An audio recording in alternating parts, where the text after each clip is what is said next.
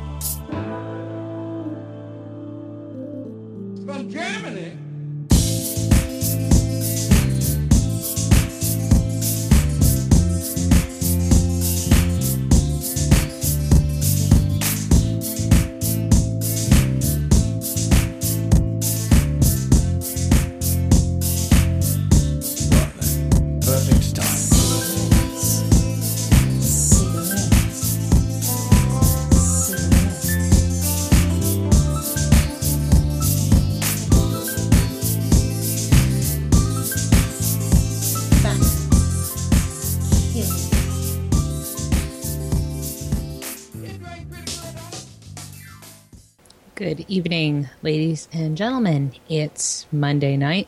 Welcome to another edition of Anti-Nanny. With me tonight is the bubbly and vivacious Miss Jeannie Kay. How are you this evening, Jeannie? None of those things. Uh, is your audio your audio fixed or I don't know. I guess I'll find out Thursday night when I try to add the phones into my show again.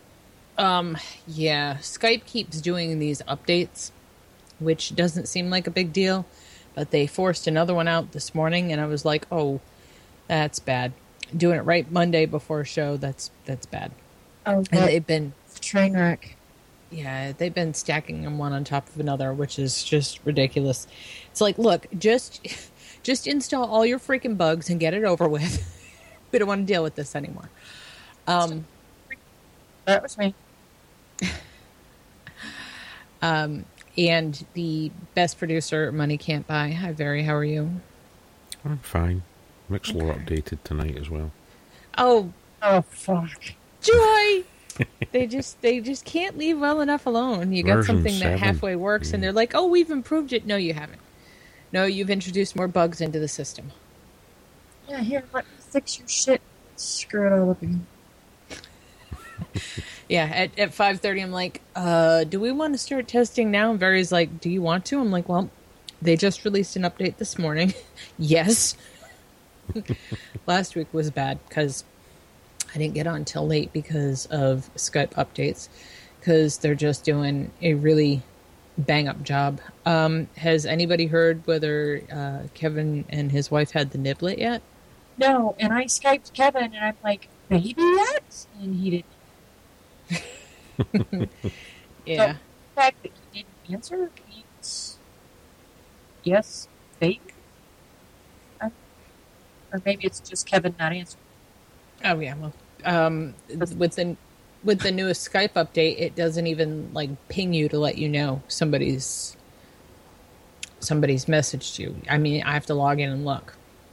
I've never had to do that before, which uh, no big deal. It just means you got to pay better attention to Skype, and I don't know that anybody really wants to do that. Right. And see, the bad thing for me is like people message me and they're like, "Oh, my message went through. Did you read it?" I'm like, "Um, it's on computer upstairs all the time. and I'm never there." That's why I, I, I message you otherwise too and tell you I, I left you a message or I sent you a story. Um, I'm wary about the story in Vice. You know which one I'm talking about? The one about diacetyl and AP. Yeah. The one that just recently came out. Um, I think the government is just licking their chops at stuff like this. Yeah. Yeah. So I, I think that was possibly the worst time for that story to come out. Hmm? Shit. Oh, What?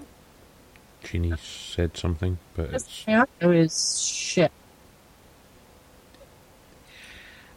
I think people don't realize um, and I know this from the old days, people don't realize we're actually being observed by these people. No, you get in a group of your own and, and you feel comfortable talking and you say things and you don't realize that you're being observed.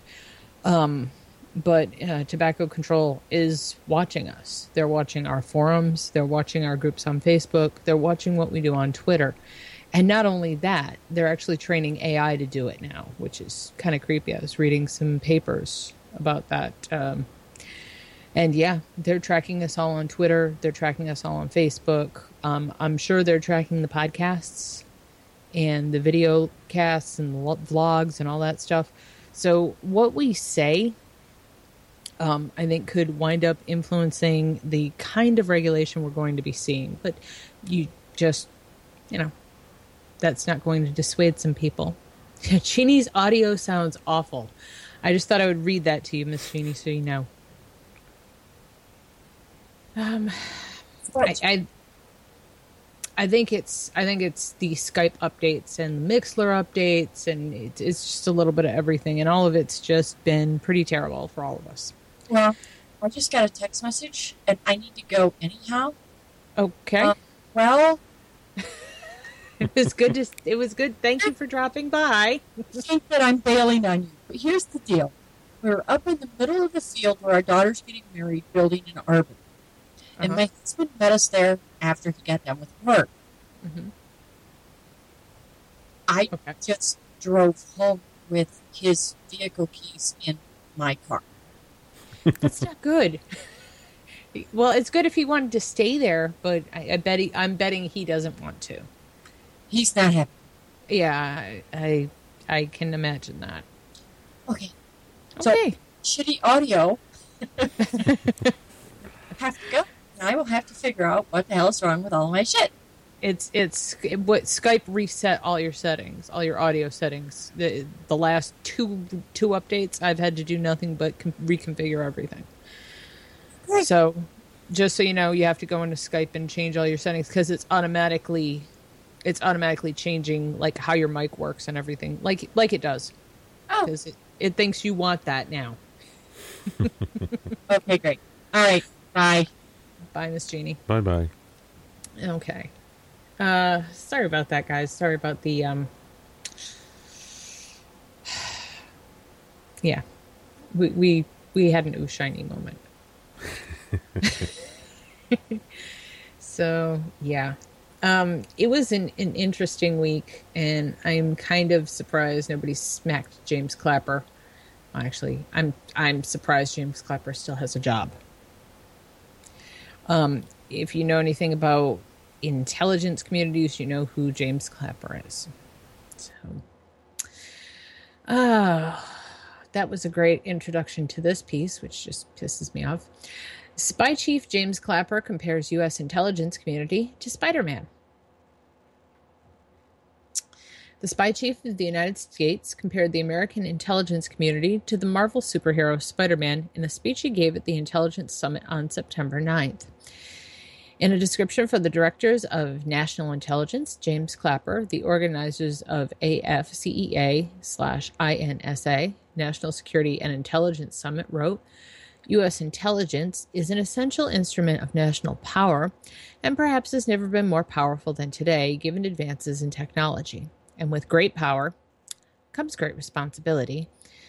Clapper took this as an invitation to appropriate Spider Man and used the superhero as a frame for all of his remarks.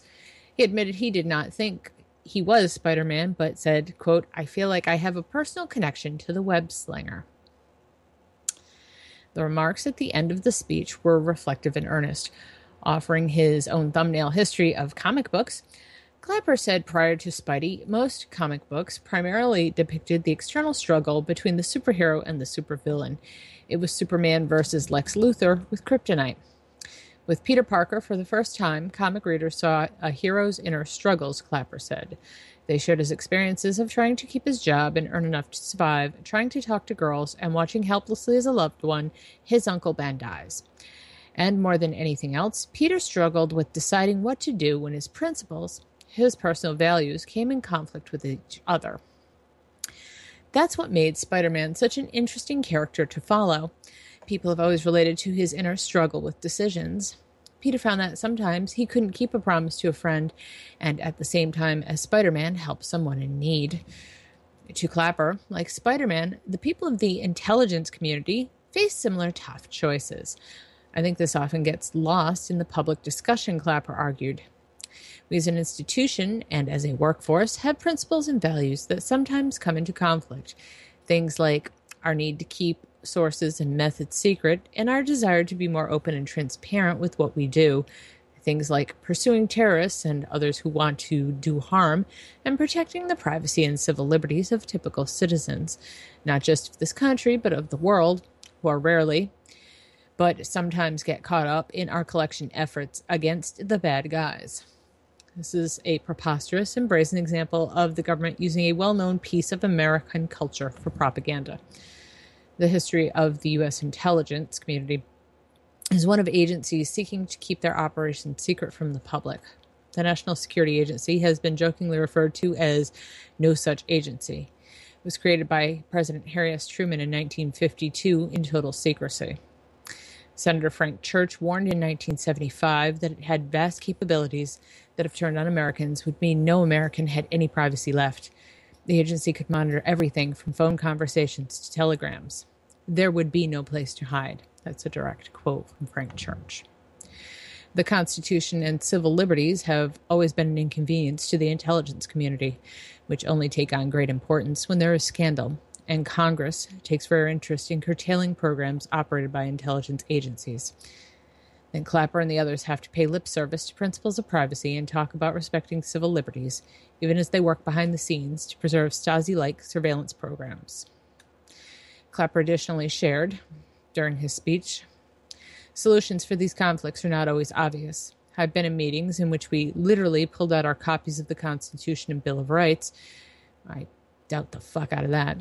To get to the ground truth of what our principles and our obligations are. Wrestling with constitutional issues to make difficult decisions is part of our daily business and is just a fragment of what makes an IC career so unique. This is pure propaganda. NSA whistleblower Thomas Drake had concrete concerns about domestic va- surveillance in 2001 after the September 11th attacks. He went to Vito Potenza, Potenza, the NSA Deputy General Counsel from 1993 to 2006. Drake claimed the program, which was gathering data from phone calls and internet communications of Americans, was unconstitutional. Potenza did not want to be bothered by Drake. In fact, for PBS's Frontlines, the program. Potenza said, the minute he said, if he did say, you're using this to violate the Constitution, I mean, I probably would have stopped the conversation at that point, quite frankly.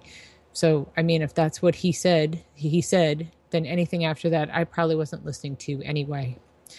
What is probably true is Clapper and others pull out their Constitution or Bill of Rights and read the words to see how they can manipulate the language in the documents to justify expanding their surveillance programs. For a more disturbing glimpse into the pathology of the head of the American global security state, Clapper joked and rattled off a list of superficial comparisons. That line, with great power comes great responsibility, was used to introduce Spidey's first comic book appearance in 1962. And in the spring of 1963, just as I was starting off in the intelligence business, Marvel published the first issue of The Amazing Spider Man. Coincidence. We constantly have to worry about cover concerns, someone matching our secret identities to our everyday normal lives, Clapper declared. Both Spider Man and his alter ego, Peter Parker, are known for their genius level intellect. We in the intelligence community are known for our geniuses. Oh my God. Sorry. Our geniuses in subjects ranging from mathematics and cryptology to denial and deception, and even in rocket science. He added, Spider Man is known for his superhuman strength. A few days a week, I lift weights in our office gym, and my spotter says I'm pretty strong for a geezer. Of course, my spotter is normally one of my security detail guys, so his evaluation of my weight room prowess may be a bit biased. Spider Man is known for his precognitive spidey sense. Many of our customers, customers aren't they a government agency, expect us to be clairvoyant when it comes to world events, Clapper said. This is not entirely accurate. Spider Man's precognitive sense involves a psychological awareness of his immediate surroundings, and it is not necessarily an ability to predict what events will happen next. For the intelligence community to have this spidey sense, it would have to have been able to detect someone who was downloading secret files to take with him to Hong Kong, where he could expose a global mass surveillance apparatus to the world. Of course, the IC had no awareness that this was happening when Edward Snowden committed his courageous act, and the world benefited from the IC's lack of superpower. Clapper continued Spidey is known as the web slinger because he shoots spider webs from devices on his wrists. Some of the bad guys derisively call him Webhead. More and more, we in the IC are focused on cyber intelligence and the World Wide Web. Okay, I'll grant you that's a stretch. As if this was not ridiculous enough, Clapper compared the Spider Man franchise, not the superhero, to governance of the intelligence community. There are even similarities between Spider Man and the intelligence community when it comes to governance, Clapper added. Stan Lee and Marvel created Spider Man and still publish Spidey comics, but Sony Pictures has creative control of Spidey on film.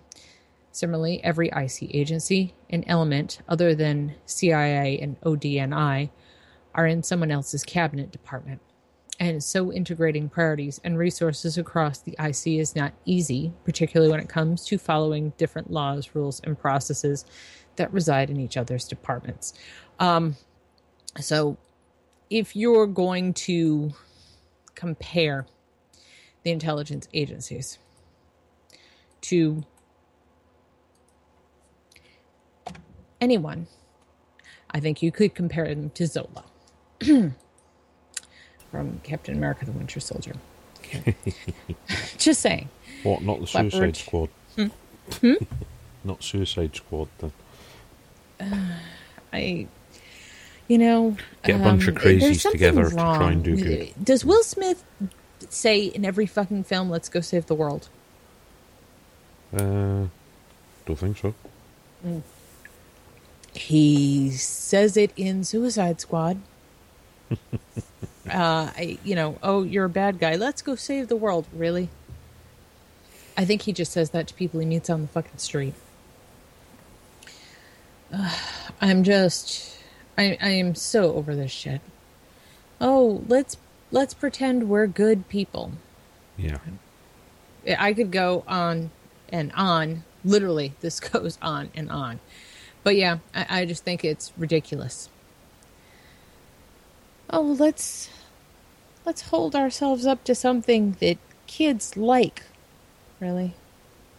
How is that helpful? I don't get it. But look, look on the bright side. Imagine how sickening it would be if he'd compared himself to the Twilight series. You know, but that would be.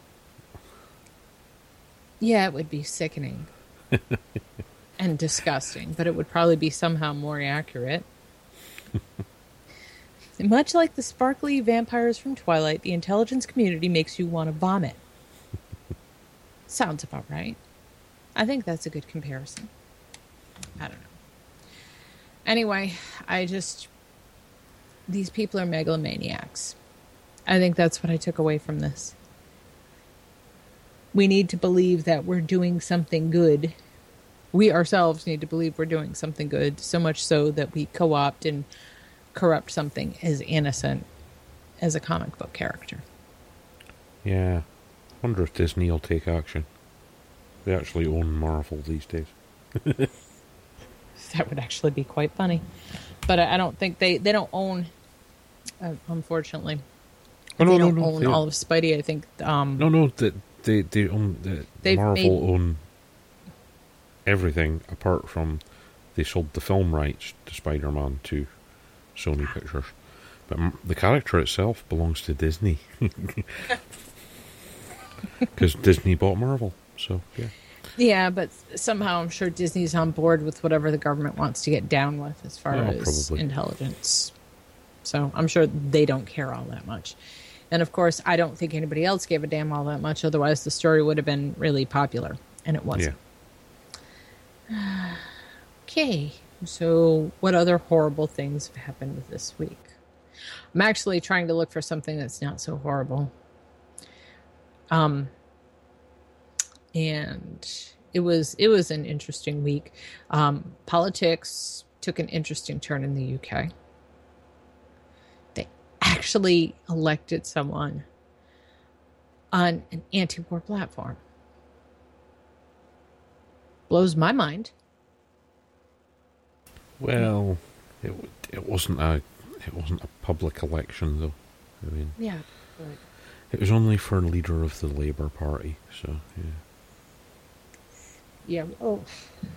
They kind of elected someone unlabor-ish to the Labor Party, which is Well, unusual for them. No, no, he's very Labour, just Labour pre nineteen eighty ish. All right, he's not like the rest of his peers in the party now. Correct? Yeah. Okay. Well, yeah, So he- lots lots of the Tony Blair followers uh, refused to be in his cabinet, shadow cabinet, Oh no. so, include, including the two the two women that he trounced soundly. Although Andy Burnham has stayed on in the Labour shadow cabinet, You know, um because that I- does that kind of shows you what sort of level we're on in the Labour Party at the minute. It's like we don't like him, so we're not going to work for him. you know, here's the thing.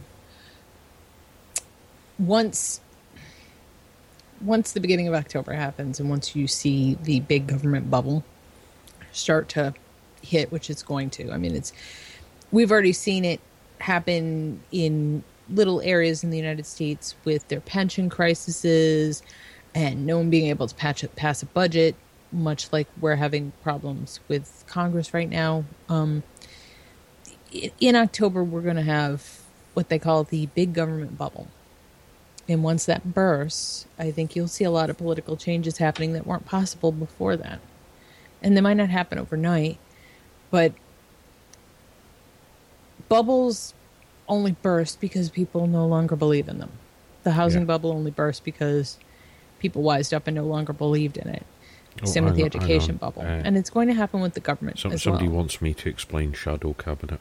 Okay. Um, the official opposition in the UK, which is the largest party that didn't get in, basically the people who came second, they set up a shadow cabinet, which is basically you have all the same government ministers in your party to oppose the ones that are in the government. So you know you've the Chancellor of the Exchequer takes care of the money in the government. So you have a shadow Chancellor of the Exchequer to debate with him in Parliament. Um, and that's basically how it works in the UK. It's a bit weird, but eh. And well, I mean, the Liberal Democrats, although they're not no longer the third biggest party, I don't think. Uh, Huh. They they also used to have ministers, you know, to oppose directly. You know, you'd have your finance people, your whatever people, and they'd be the ones who go to Parliament on the days when those things are being talked about. Just then? no other time? Quite often, yeah. nice. I'm, So I'm sure you're- have seen film of the Houses of Parliament. Oh, my favorite thing is there's actually, um, you know which side I'm talking about. They work for you. Yeah. Okay. Um, at least once a week when I log on to They Work For You, there's films of people actually sleeping in Parliament Yeah. that they've got on there. I'm like, wow, they do a bang up job working for you. Oh, and uh, yeah, on, on taxpayers' money, all the politicians have iPads. Um, and there's something that came out. Somebody checked. Somebody managed to get hold of records for one of the Lord peop guys in the Lords, and basically he'd spent a two-hour debate playing Candy Crush. That's excellent. That's who you want elected. That's who you want representing you. They work for you. So, yeah. At least you've got somebody to debate these people, I guess. Um, Here, it, it seems more or less, in some ways, like it's very one sided. It's almost like there are no two parties, there's just a single party. You know, Yeah. at least you have other parties. It isn't just the Democrats and the Republicans. You know what I mean? Yeah. You have a chance for something different. Go Monster Raving Loony, or actually these days for me, go Vapers in Power. Yeah. Yeah. Yeah, I mean, vapors have a political party in the UK. I mean, yeah, that's how good we are. Hey. Haven't got very good. many members yet, but you know, Yeah, but you got to start somewhere. yeah. unfortunately.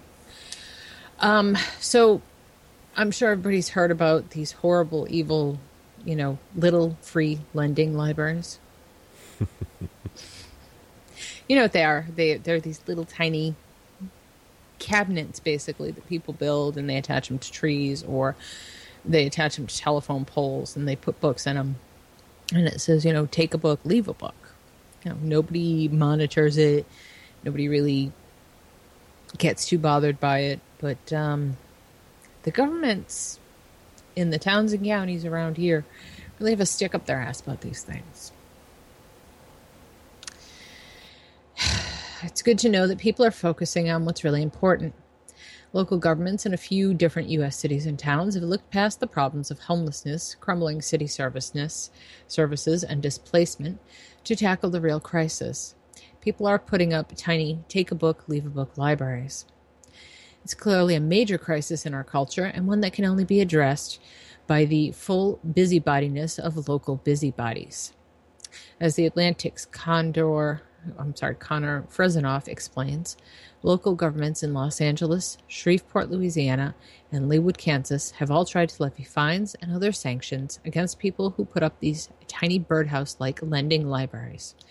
They're just what they sound like tiny boxes on stilts where anybody can leave behind a book or take one of the books that have been left behind by others. They bring pleasure and excitement and a badly needed sense of civic participation and shared fun to communities, and most of all, they encourage people to notice and read books. But they violate obscure zoning and other ordinances. In the case of the Los Angeles, city officials did say that the tiny library could stay if its creators applied for a permit, which could be funded through local arts organizations, as Frezeroff points out. This is what conservatives and libertarians mean when they talk about overregulation, disincentivizing or displacing voluntary activity that benefits people. We've constructed communities where one must obtain prior permission from agents of the state before freely sharing books with one's neighbors and their proposed solution is to get scarce public art funds to pay for the needless layer of bureaucracy being imposed on this thing already being done for free. the power to require permits is the power to prevent something from ever existing. This lovely movement would have never begun or spread if everyone who wanted to build a little free library recognized the need to apply and pay for a permit. Instead, they did good and asked permission never. In Shreveport, one woman created her own small, quote, free range library on, on her front yard as a protest after the little free library was sanctioned by the city. And her civil disobedience paid off, with the city backing down and agreeing to pass a new resolution exempting the libraries from regulations. But even if they create a special exemption, it's a bizarre and ridiculous that these awesome little community projects ever needed permission in the first place. That's how they control us. Yeah. Although, why do I get the feeling that it, if you start one of these little boxes, if you go back like a year later, all the good books will be gone and it'll just be full of like celebrity autobiographies and shit. Oh, God only knows. I you don't know what you're going to find. What I mean is, people will go and go, "Well, here's a book I don't want." Throw in the celebrity autobiography. take take a decent book out. Yeah.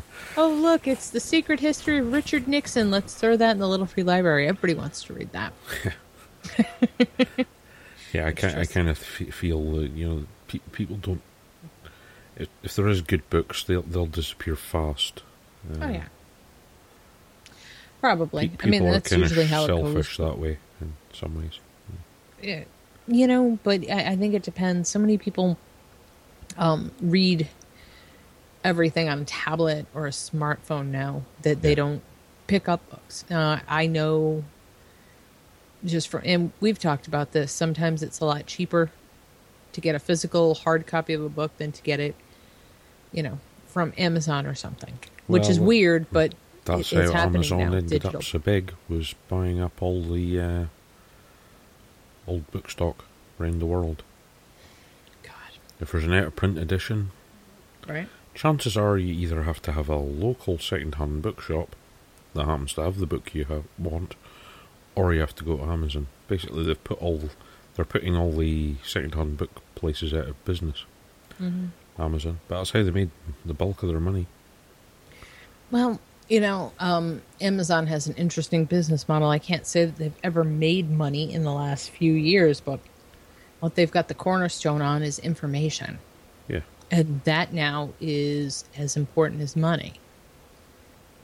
You know, so I don't know. Um, I think it's pretty sad. Um, last week I was just reading that the EFF, the Electronic Frontier Foundation, I don't know whether they filed an appeal or they they had um, written a friend of the court brief to ask that the government stop tracking what people borrow from the library or get from Amazon to read um, because it's really none of the government's business and it, it would censor free thought. So, Yeah. You know, like I said, what, me, what I've got- Amazon's got got, like is the cornerstone on Mm. all the information about everybody. that, I, I've got fifty thousand books on a DVD. Uh, if I ever want to read something, just go in there. Shh. I didn't. I don't know. I know absolutely nothing. Um, but yeah, no, no. Sharing books is not an evil thing, although sometimes the government acts like it is. And I loved used bookstores. I always thought when I retired, I would get some like hole in the wall little place and just have bookshelves on the walls just stuffed with books and sit there all day and have a store cat and just sell books for about Live 90 in the cents smell of just have a great day. paper. Yeah. yeah. That's uh that was my goal for retirement and that is never going to happen. Thank you Amazon. Yeah. But yeah, most of the used bookstores are actually run sort of through Amazon now. Yeah. They have to kind of run online if they want to stay open at all. Well, there used to be two second-hand bookshops where I live. Now there aren't any. Funnily enough, Yeah. because they just can't compete with Amazon. Well, you can't. They've made it their business model to dig everybody else under till there is nothing left They're, but them. they're slowly taking over the second-hand music, you know, second-hand CD market as well. Yeah. Although obviously most people get MP3s these days. Well, I don't know. There used to be something special about going to the the record stores, at least when I was in high school. The secondhand music shops and it was just it was a different environment. And you really don't get to see that anymore. It's kind of a shame. Well, you can go to car boot sales. It's about the best you can do. Yeah. I don't know. That was that was deeply depressing. It, w- was just meant to be a light little story, but it, it really didn't end up that way. So, um, did anybody happen to see that Vice piece called "The Sentient Surveillance Camera"? Mm, nope. No. I happen to have I happen to have the print version right here, but um, the video is something to behold. Surveillance cameras of one sort or another get pointed at us every day.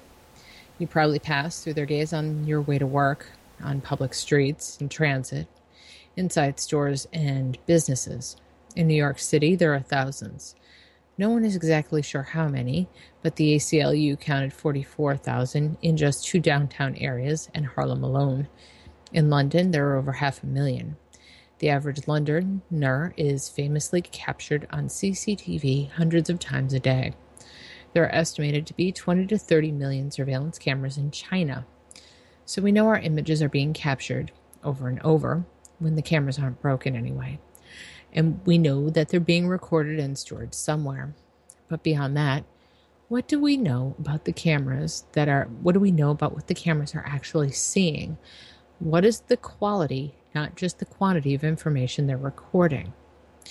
In an era where artificial intelligence is beginning to converge with surveillance, in the wake of the Boston area bombings, for instance, the BPD is reportedly experimenting with artificially intelligent, intelligent mass surveillance with the help of the Houston company AISight. How can we begin to understand the data these networks might soon be processing about us? They're not easy questions to grasp, let alone answer, but they're Ross Goodwin and Jean Hans Forte. Both are master's students at NYU, where they research artificial intelligence and machine learning. On the side, they're inventors, DIY makers who build experimental tech to test out ideas. Their latest project is a surveillance camera that, quote, reads a person's face and speaks aloud what it sees. Goodwin, in particular, is interested in how machines perceive humans. I've written about his work before. His last project featured a camera that would send the images it took to a crude artificial intelligence that then attempted to describe it in English. It was funny, and for a second at least, it opened a channel between the human and mechanical mind. His next project, built with Han software, takes the experiment a step further and forces an audience to directly interact with a roving lens that's gathering and reciting information about it in real time. They call it their sentient surveillance camera. Our idea was to raise awareness regarding the omnipresence of surveillance equipment and the current state of technological advancement with artificial intelligence, Goodwin told me. We wanted to create an entity with its own sense of social awareness, its own eyes, and an ability to communicate with humans, albeit with some glitches that underscores the limitations of the current technology. At its heart, it's an interactive art project designed to get us thinking about the quirky, complicating relationships between humans and the robotics that surround and surveil us. The pan tilt zoom surveillance camera is constantly moving and scanning its view area for human faces, Goodman said. When it recognizes one, it uses Haar cascade detection, a machine learning approach where a cascade function is trained from positive and negative images and zooms in on the face and sends an image of the face and its surrounding to our server, which utilizes the convolution, convolutional neural networks to extract concept words from the scene. Those words are expanded into sentences and paragraphs using related words from a lexical database. He said, as was the case with his previous project, the paragraphs are then automatically read aloud using Apple's text to speech utility. Um, there was a short doc- documentary. It's attached to this. I'll have to grab it and stick the link in there. Um, when you take it out into the real world, the results are almost always surprising and occasionally generally unnerving. Some of its victims delight in the insights the sentient bot relays, while others recoil. It freaks people out when the talking surveillance machine knows something about them and is able to tell them so. The bot makes a few accurate observations, alongside plenty of gibberish, you'll note, but the fact that it gets anything right about us at all mostly makes us squirm.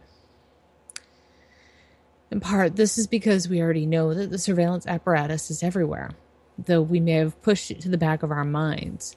To think it's doing more than just watching, that it is actively rendering thoughts or judgments about us, like, say, whether we might look like we're about to commit a crime, or compiling data in a language that could be comprehensible to us, that it could confront us with directly, it's creepy.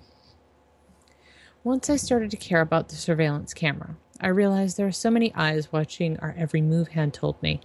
I started tracking all the surveillance cameras around me, and it was literally watching my moves in the city.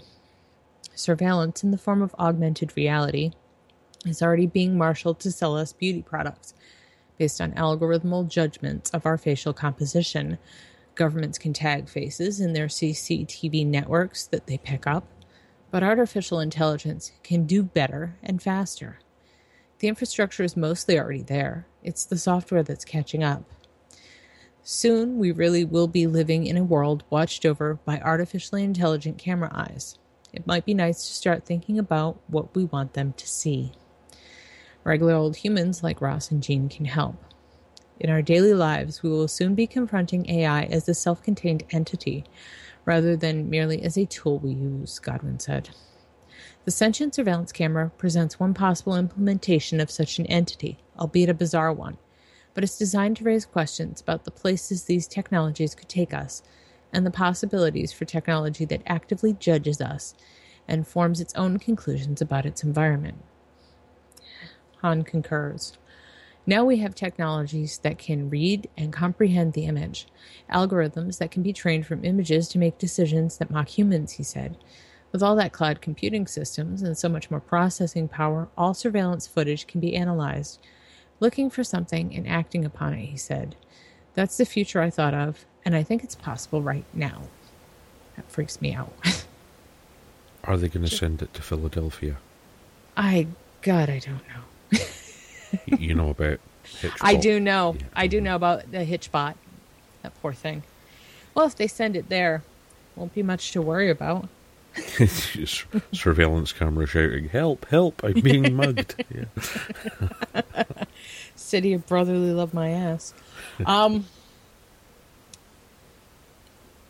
the documentary itself was really, really interesting um, because it actually did get quite a lot right about the people it was observing, at least some of the people. And then other people, they were like, that, that is not about me. And they would have to go look and see what the um, surveillance camera had actually picked up which was just- just really, really interesting. I, I read that in its entirety just because I found it fascinating. Um, this is the link to the story from Vice, um, and it's got the documentary in it if you're interested. I find it funny that I am starting to do a lot of stories about surveillance and art. You wouldn't necessarily think they were related, but somebody is concerned enough about them to talk about them and make it the subject of their work. And I think a lot of our concerns are very much like the concerns of the artists. Yeah. So I find it very interesting to talk about, think about, and watch. So yeah, it, that was really interesting. If you get a chance to see it, it's about twenty minutes long, but it's um, let's see, something small because it's like quarter of. Um, Alex will be on at seven if that's what you were waiting for, with the CASAA update. Uh, I know some people just tune in for that, and thank you for that. Um, I've actually been reading this, the um, the long form essay from Bruce Sterling, The Epic Struggle of the Internet of Things. It's actually quite good. It was expensive. I don't know why it cost four dollars to read thirty pages on that, but uh, it cost me four dollars to buy it. But it's still a really interesting piece, and I'll I'll talk about that in a little bit. Um, there we go. Creepy smartwatch spies on what you type on a keyboard. Researchers create a smartwatch app that can detect what you've typed based on the movements of your left hand. Researchers have created an app that follows the micro movements of your smartwatch and is able to detect what keys you're pressing with your left hand and thus guess what words you may be typing on a keyboard. Romit Roy Choudhury, associate professor ECE Illinois, together with a group of students, worked on a project called Motion Leaks, M O L E, funded by the National Science Foundation, set to be presented during this week at MobiCom 2015 conference in Paris. Their research consisted of a homegrown app, which they installed on a Samsung Gear Live smartwatch. Using the watch's built in motion sensors, more specifically data from the accelerometer and gyroscope, researchers will be able to create a 3D map of the user's hand movements while typing on a keyboard. The researchers then created two algorithms one for detecting which keys were being pressed, the other for guessing which word was typed. The first algorithm recorded the places where the smartwatch's sensors would detect a dip in movement, considering this spot as a keystroke, and then created a heat map of common spots where the user would press down. Based on keyboard layouts, these spots were attributed to letters on the left side of the keyboard. The second algorithm took this data and analyzing the pauses between smartwatch left hand keystrokes, it was able to detect how many letters were pressed with the right hand based on the user's regular keystroke frequency. Based on a simple dictionary lookup, the algorithm managed to reliably reproduce what words were typed on the keyboard. The research team acknowledged that the Mole project still has a long way to go since there are some flaws in their system. Currently, Mole can't detect special characters, numbers, punctuation, and symbols. The spacebar still poses some difficulties, and the project can acquire usable data from people with standard typing patterns. I guess only people with standard typing patterns. The app developed for the Mole project only works on a Samsung Live Gear Watch, but the researchers say that, in theory, a similar app could be developed for other smartwatch models. Researchers have issued a warning saying that this kind of device, by design, poses a problem to user privacy, allowing attackers to acquire passwords or data from sensitive emails. Um, this is the video of that in action. If you are at all interested. My, my first comment would be will not work on teenage boys. or at least you'll get some very interesting data. That's very true. Second, Because- what happens if the person's using a natural keyboard rather than a s- standard keyboard? Yeah, That's see, one of the I mean, issues they've got. It, yeah. it only detects from people who have standard typing patterns. I definitely don't have a standard typing pattern. I, I type all crazy weird. I quite often type with just one hand, which would really throw it off. Yeah, it's just it's just interesting the ways that they're getting better at finding out more about us. Yeah. Um so what was I reading last week about OnStar? Is it Chrysler took 10 years to fix a vulnerability in its OnStar system in cars? Yeah. Yeah. Oh yeah, com- Well- companies. Yeah, they, they quite often know about flaws for years before they do anything about them. Well, We've already talked about Skype, and oh they're yeah, owned well, by I was Microsoft, who are notorious for knowing Oh, about problems and not fixing them. Well, I mean, and this is where um, what's her name in Iceland, the leader of the pirate party there. Do you know who I'm talking about? And yeah, I can't remember her name though. Yeah, her name is just I can't pronounce it. But um she gave a TED talk that was really interesting and she talked about um hackers being like the immune system of the internet and why they were driven to do the stuff that they do, like with cars and stuff. Now, when the researchers found this vulnerability in OnStar and in Chrysler, they told Chrysler about it. And Chrysler did fuck all for five years. And then Yeah. they started trying to fix it. And it took them another seven to fix it. I think this is why you see a lot of hackers do shit like this and then release it immediately so that flaws can be found and fixed because the public won't stand for that shit if they know it's happening. Yeah. And it's unfortunate that you have to find the exploits, find what's wrong, and tell them how to fix it for them to do it. And you have to shame them publicly.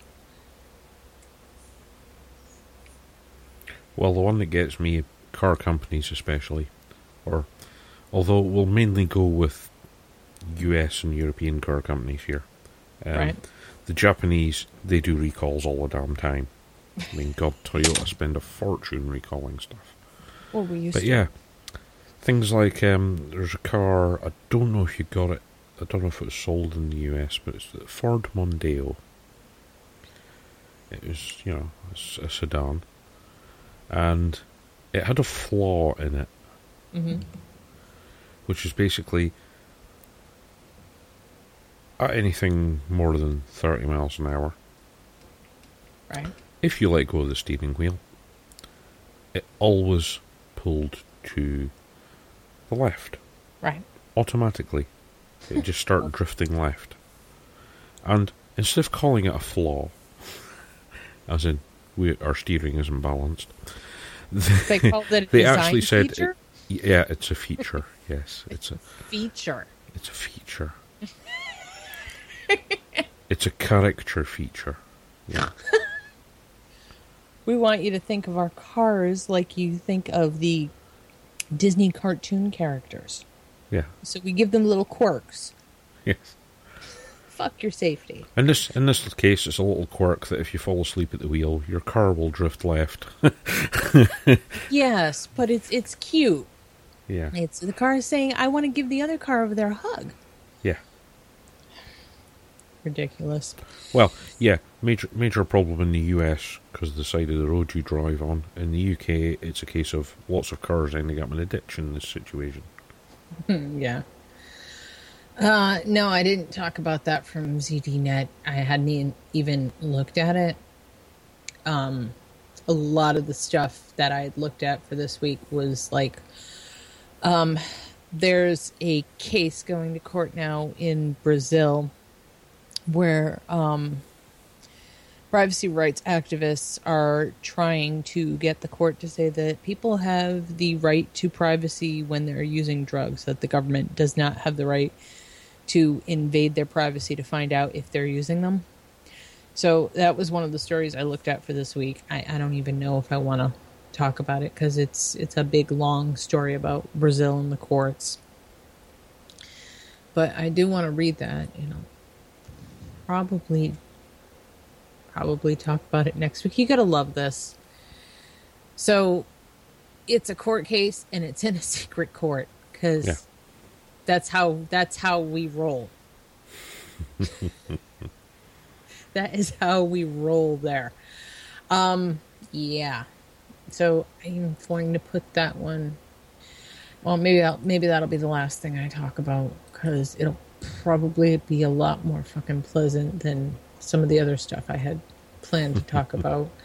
Um cuz, you know, none of the stuff I ever plan to talk about is super pleasant. Okay. Um, so, Colorado mine owner EPA lied in congressional hearing. I know we're we're shocked to hear that because the government never lies. It's our friend. It's always looking out for our best interests. An Environmental Protection Agency official lied during a congressional hearing Wednesday when he said the agency responded to a Gold King mine cave in, when in fact EPA contractors created the disaster by barricading the mine last summer, the owner of the mine has charged. This was the result of a cave in and water buildup. That's why we were there at this time, says Manthe Stellanis, Assistant Administrator of the EPA's Office of Solid Waste and Emergency Response. His boss, Administrator Gina McCarthy, did not attend the first congressional hearing into the Animas River spill held by the House Committee on Space, Science, and Technology. Although Stellanis was grilled on other issues such as transparency and double standards pertaining to non governmental spills, none of the representatives drilled into Stellanis' claim that the Colorado spill was the result of natural forces. But his comments weren't lost on Todd Hennis, Gold King's owner. It is absolutely baloney of the worst sort, Hennis said immediately after the hearing. They blocked the flow of water out of the drain pipes, and they created this huge wall of water in the Gold King by their actions last year. One thing isn't in dispute. EPA contractors punched a hole in the top of the walled up mine on August 5th, sending 3 million gallons of water into the Animas River, part of the Colorado River system that sustains much of the American Southwest. The waterway from Colorado to New Mexico turned bright orange. Hennis told Watchdog last month that the EPA dumped 15 tons of hazardous waste into another mine he owned in 2005 and then walled up the Gold King last summer as a means to control water runoff. He provided a photo to Watchdog showing a wide open mine with a small stream of clear colored water running out. Another photo from an EPA report shows a photo taken in 2014 after the mine had been closed off. It shows there was no flow of water coming out, Hennis said. They're calling it an act of God when it was an act of government.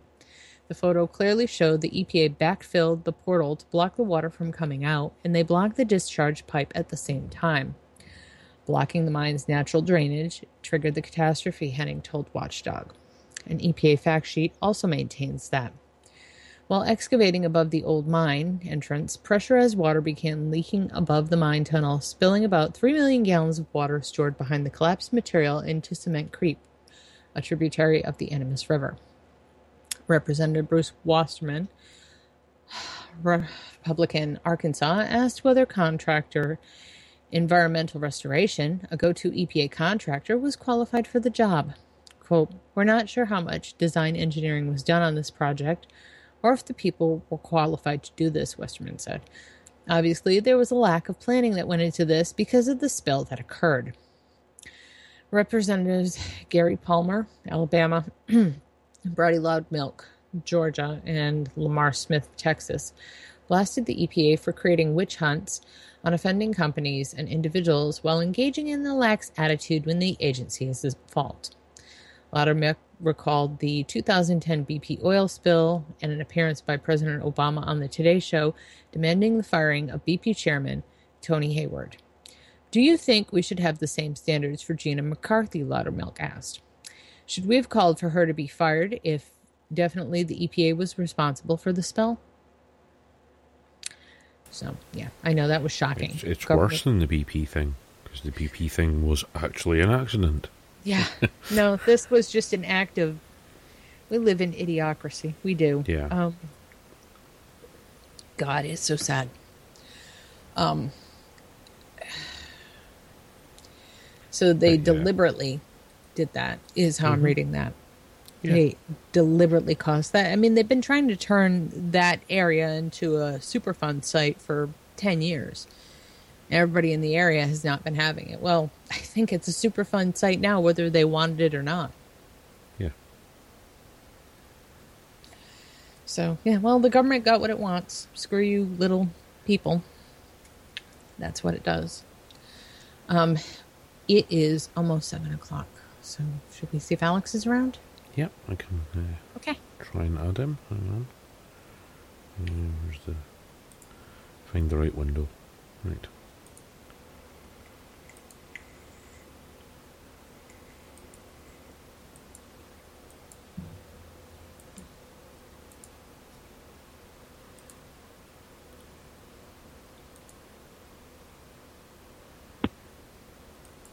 Hello, Alex.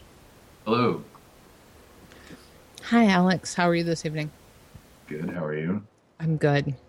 Um, good evening and welcome to the CASAA update for the week of 9 14 2015. So, can you tell us what's been going on lately, Alex? Um, well, an appropriate place to start would be California. Um, Um, I, I'm actually looking at a uh, draft ordinance from El Cerrito oh, God. or El Cerrito? Cerrito. I don't know if they go with the hard T there. El Cerrito, California. Um, and there's going to be, I guess they're introducing the uh, draft ordinance tomorrow evening. I haven't really dug into this, but uh, I was just reading it. Uh, and I believe somewhere in here there is a proposed flavor ban mostly because I guess they're going to redefine uh, oh, electronic smoking device. Um, yep, flavored tobacco product includes electronic cigarettes. Um, so El Cerrito, uh, I believe we have an existing call to action for this or something else in El Cerrito. I think so. Um, so uh, I, so I I apologize. I I drove around my neighborhood for half an hour looking for parking, so oh, no. um, I haven't really had a chance to sit down and go over stuff. Um, Sorry. it's not it's not your fault. I live in a I live in the most densely populated city in America, so um, parking tends to be a bit of a problem. Yeah. Um, so uh, anyway, that's that. But the real news out of California is all of the horrible tobacco control bills um, that were in the special session. Which, if if you haven't been following this, or if, if you're new to this, whatever. Um, so this special session was brought about um, I believe there was a transportation bill, or there was something that had to do with the budget and transportation that uh, really needed to get addressed, and so they called the, there's the sort of the first special session and the second special se- or extraordinary sessions, um, and the public health extraordinary session uh, I was another budget thing, and there were some very real, uh, you know, healthcare type considerations that California was dealing with, and so Right. this was to uh, a handful of lawmakers a perfect opportunity to slide in all of these other bills to kind of circumvent the normal legislative process because uh, traditionally, or I guess as is just the normal process in California, Right. uh, any kind of tobacco related bill ends up going in front of the Assembly Governmental Organizational Organization Committee. Right. And they, in the past, over the past couple of years, and I guess traditionally, they are uh, somewhat friendly to tobacco. Um, so it's very, very difficult to pass any kind of tobacco control type legislation through this committee. Okay. Uh, and this is essentially what we saw again this year. Mhm. Uh, Senator Leno introduced SB 140.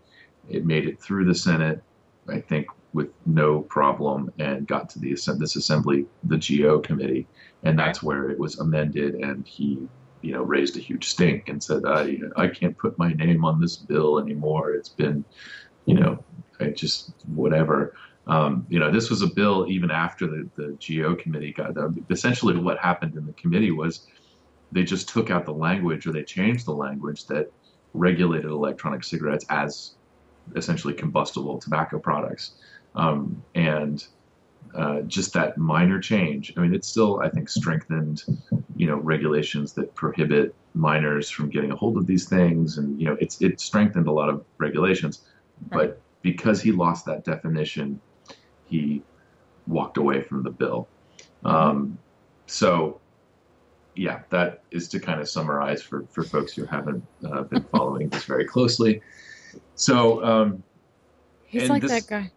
Go ahead. He's kind of like that. He's kind of like that senator in Oregon that every year tries to make it so that all nicotine-containing products are are only available with a prescription. You know, it, it never passes. He throws a fit, and every year he comes back with the same thing. He's kind of like California's kind of like that guy. He's he's kind of like that guy from Oregon. Sorry. Yeah, no, I think there, well, there's one in New York. We have, uh, you know, Senator Kemp Hannon, uh, and um, uh, what is her name? I get the Rosen, the Rosenberg or Rosenbaum, um, Rosenfeld. I get them all mixed up. Uh, I, I think it's the- Rosenberg, but yeah, yeah, there are two tobacco control uh, women who their last name begins with Rosen, and one's from New Jersey, New Jersey GASP, and then there's the other. Uh, uh, I believe she is an assembly member uh, from New York, and so I get them confused because of their last names. They're di- they're different. They're Rosen something, um, but yes. Uh, so uh, it's, I think it's. and I, they might actually have the same first name. Wow, this is driving me crazy. Um, sorry. so her and Kemp Hannon, uh, Senator Kemp Hannon, uh, bring back this sort of four to eight tobacco bills every year in New York. Um, So yeah, if you've been paying attention to New York and California, you can expect to see all of this legislation again um, in in December and January. Um, Yay. and so this is a really uh, this is this brings up a very important point. Um, I'm sure that there are thousands of vapers in California that are ecstatic about the results of this special session. That being that none of these bills really went anywhere. The session adjourned um, before they were brought to the, floor in the assembly. Um, but since these are special sessions, uh, I, I believe, if I read this correctly, they can sort of come back up over the next few months. That they may not actually get to a full floor vote. Uh, you know, the entire legislature may not. There might not be enough legislators in town to you know to, to, to take a vote on anything. I, I- I don't exactly know how the special sessions work. So these are zombie vaping bills, basically. At any point, they could come back and try to bite you. Well, you can pretty much yes, they are zombie bills um, and quite lethal. Uh, uh, they, they will most likely uh, be reintroduced at the beginning of the session next year, which is always to me kind of frightening because you know you, you sort of gotten a, a jump start on this stuff. So Mhm. you know some of these bills that we saw in the extraordinary session they didn't really get introduced until this summer. So and it was a you know there was a lot of pressure to get this stuff passed, and so you know eh, whatever it just it just didn't happen. But if they come in at you know on the first week of the regular legislative session, then they've got you know nine months to get this stuff dealt with. So now they've got even more time, um, and, and so that's particularly frightening. Um, so yes, this is you know we're CASAA would looks at this and, and and I think some other very level-headed advocates out there um, look at this as a temporary reprieve. Um, people can take a, a, a, sigh Right. sigh of relief. I think, I think that might be the, the proper duration. A sigh. Um, uh, Yeah. Not a full blown deep breath. Can't you know? It's not time to to turn off the lights and walk away. Um, Right. so uh, yeah. Um, of course, in the meantime, you know, we're Carl Phillips is, is working on a on a gateway study. You know, certainly to you know to be realistic, this this isn't going to be some monumental. Uh, there are no monumental, uh, just game changing studies out there. No matter what we want to believe, you know, Right. science is science is a living, breathing thing. Um, so, uh, but this will be another thing that we will have in our our toolbox to um, to to argue uh, legis- you know, to argue policy. Um, Yeah. And, uh, and so we, I, I'm very much looking forward to that. And Me too. Uh, hopefully, you know, we will be effectively we will be able to more effectively use something like that to to combat some of the claims that you know ah the kids you know, It's for the children. Save the children. Sorry, I was channeling Bill Hicks. I couldn't help it.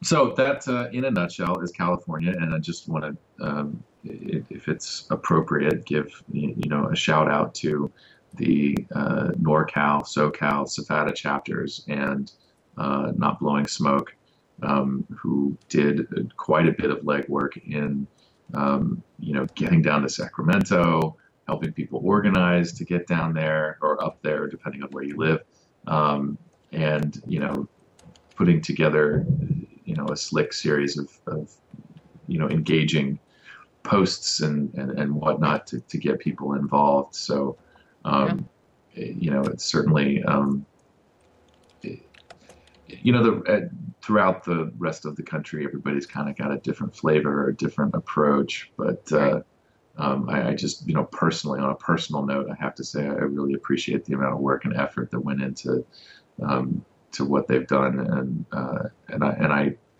I, I, I think that, that it was very very helpful, and uh, you know I'm glad that, that we were able to support in you know whatever way that that, that we could. You know we have Mhm.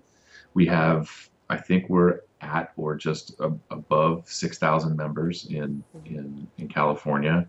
Um, in the last round of this special session, we had over 1,500 people um, sending emails, which amounted to uh, several thousand emails uh, because you know you're sending it to your assembly member and your senator, um, and uh, and then there was a, a good chunk of people that made phone calls through our system that, that we were able to, to monitor. So.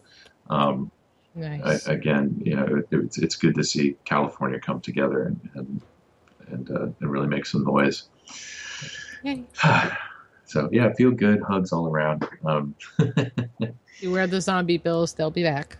yeah, you know, enjoy it while it lasts. Huddle by the campfire, um, eat the can of beans, and you know, live to fight another day.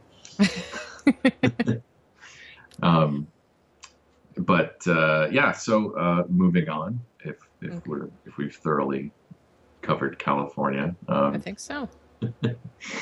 um, the next two places on fire, I guess we'll look at uh, Alabama.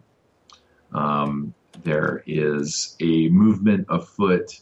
Uh, Alabama, another state that's gone into overtime uh, with their legislative session. Uh, I believe they've got a budget that needs to be dealt with Right. and uh, the governor is uh, pushing to.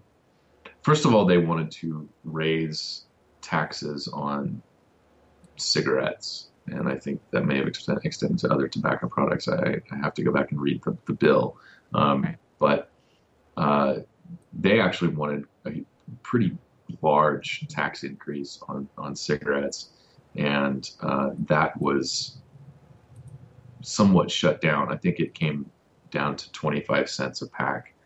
Uh, was was the the rate they were raising the tax on cigarettes to 20.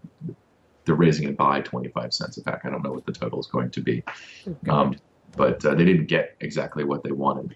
Um, but there is still um, some hubbub in the legislature. There, there is a, a, I believe, a senator um, pushing for extending tobacco taxes to include uh, vapor products.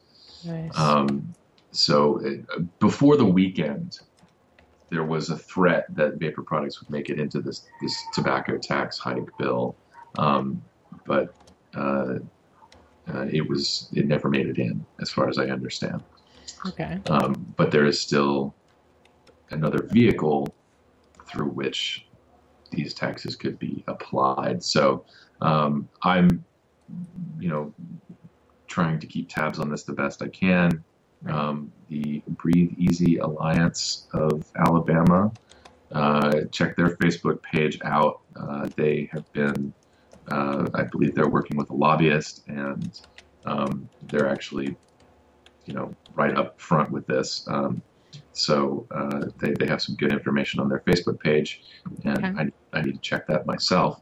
Um, so uh, you know, if they, to be honest, you know, again, you know, at, at the state level, when somebody is, uh, when people have things handled, sometimes we can take kind of a hands-off approach to stuff. But uh, uh, you know, Alabama, we're you know, we're here if you need a little help. Um, we can certainly put some stuff out and, work to mobilize the consumer pretty effectively. So. Um, so that's that. Uh, you know, we'll be following that this week and, and see what happens. Um, and then on to Chicago. Um, I believe it was two weeks ago. I put out a kind of a call to action. Um, Rom Mayor Rahm Emanuel held three um, kind of town hall style meetings in Chicago, which I just went back and started watching Parks and Recreation with my wife. Um, and every time they have one of those kind of public hearings, I mean, Mhm. it is kind of funny. I, I mean, it's it's a funny show. That's it's comedy. So you know, Mhm. you get that one guy that's that was it the, the woman that's just like, I ate a sandwich that I found in your park and it made me sick. There should be signs in your park that says don't eat sandwiches or something like that. I, I sort of imagine that, but the, you know, the but the residents of Chicago are expressing very real rage. um, so I, I guess I, to some extent, I think you have to be a bit insane to even to, to want to be the mayor of Chicago or a, a major metropolitan city. I, I just I, I don't know how these people do it. I'm sure there's something, some sort of clinical diagnosis for it, but. Um, uh, so that's about how well these public hearings went. And I do believe there was one person that went up and was able to speak about the electronic cigarette issue. Um, and uh, so I, we might have covered all of this already. But now we're moving into this week, and uh, we don't have a date to uh, to give you on, on when we think this proposed ordinance or law is going to uh, be introduced into city council, but um, it's a very real threat. Uh, there is a, a an alderman who is uh, going to be likely proposing uh, a tax on electronic cigarettes that would essentially tax them at the same rate as cigarettes. Um, it's very much like DC. Um, I Yeah. assume um, uh, who else was trying to do it? Oh, there are a bunch of places. I mean, mostly Yeah. little municipalities, but I don't think that, that many of them passed because there's there's a really there's really no way to get tax parity between the two. Um, they can try, but To be know. honest, I, I think that, that w- the Washington, D.C. model is probably the closest thing to it, where it's based on a percentage. Um, and uh, yeah, so it's it's not exactly one for one, I think, but uh, it's very close and still, you know, as far as as we're concerned, a very damaging well, it's going to drive businesses right business right out. Small business owners are going to be shut down, and there go jobs. I yeah. they've quickly smacked right into the Laffer curve with this stuff. Shame. Yeah, and um, you know, it, it's it's not doing anybody any favors. Uh, it's certainly not benefiting public health, and uh, you know, the the one, and I, I think I mentioned this last week. The the one really important thing to come out of the Public Health England report is that you know, the very simply put statement of we should be promoting these products to people and, Right. and not discouraging use. And you know, we, we can we can gravitate toward the subtext of tobacco taxes and say this is all about the money, but you know what they sell this to the public as is a uh, an effort to discourage people from initiating young people from initiating on these products and Right. existing users to to use them so much. Um, so you know, uh, these people have never walked into a vape shop and experienced a, you know a twenty dollar starter kit. Uh, you know, which to a smoker who's used to spending you know anywhere from five to eight dollars a pack, Mhm. you know that's a huge investment. And you, you know, for even for people who have respectable jobs making tens of thousands of dollars a year, you know, looking at these products, there's there's a sticker shock there, and Right. so, you know, and I, I can't, I don't know what, I mean, I know that parents get their kids cell phones now, but Mhm. I, I mean, what kind of allowance are, are people giving their kids that they can afford, you know, high end vaping products and you know, like I, what- I don't know. I, I can't even imagine because I can't afford anything high end. Um, so you know, uh, imagining somebody with, like, uh, say, you know, one of Cisco's rebuildable Addies and a really nice 200 watt chipped mod um I, I just have to find myself imagining it because I, I can't I, I couldn't even tell you. Maybe it's teenagers who have their own jobs making really good money. I don't know what that would be though. Because most kids don't have jobs. So I, I I don't know. But you're right. Pu public health is completely out of touch with with the common man. Um, the fears that they bring up and and all these other things they're not they don't resonate with people in the real world. You know what i mean? Mhm. And especially when it comes to the amount of money they think that children are spending on this stuff i i don't know they don't live in the same stratosphere as we do i think Yeah, and you know, and the bar for being a uh, lifetime user of the demon nicotine, if you're a young person, is is remarkably low. yeah. Um, so uh, you know, and you know, every time I see one of these studies, I think about it, and it, you know, for me, it, you know, getting hooked on cigarettes was a process. It wasn't, you know, I didn't, you know, my first couple of cigarettes actually made me physically ill. Um, it, it wasn't, uh, you know, I didn't, I didn't take a puff off a cigarette and immediately turn to a life of crime. It was, you know, I, I, I developed it over several years. I Mhm. mean, you know, and I, you know, I started smoking around 13 years old, and uh, I had to I had to stop for a couple of years because I got in trouble for doing some other stuff, uh, you know, and and you know the the spotlight and watchtower went up around my life for a little while, but Right. um, uh, you know, as soon as I got some autonomy, then I was you know I was back to taking risks again, Mhm. and uh, you know, it's I, I think it's I think it's absurd. I think it does a, there's there's sort of a, a scientific malpractice there when we talk about these when we talk about tobacco products in general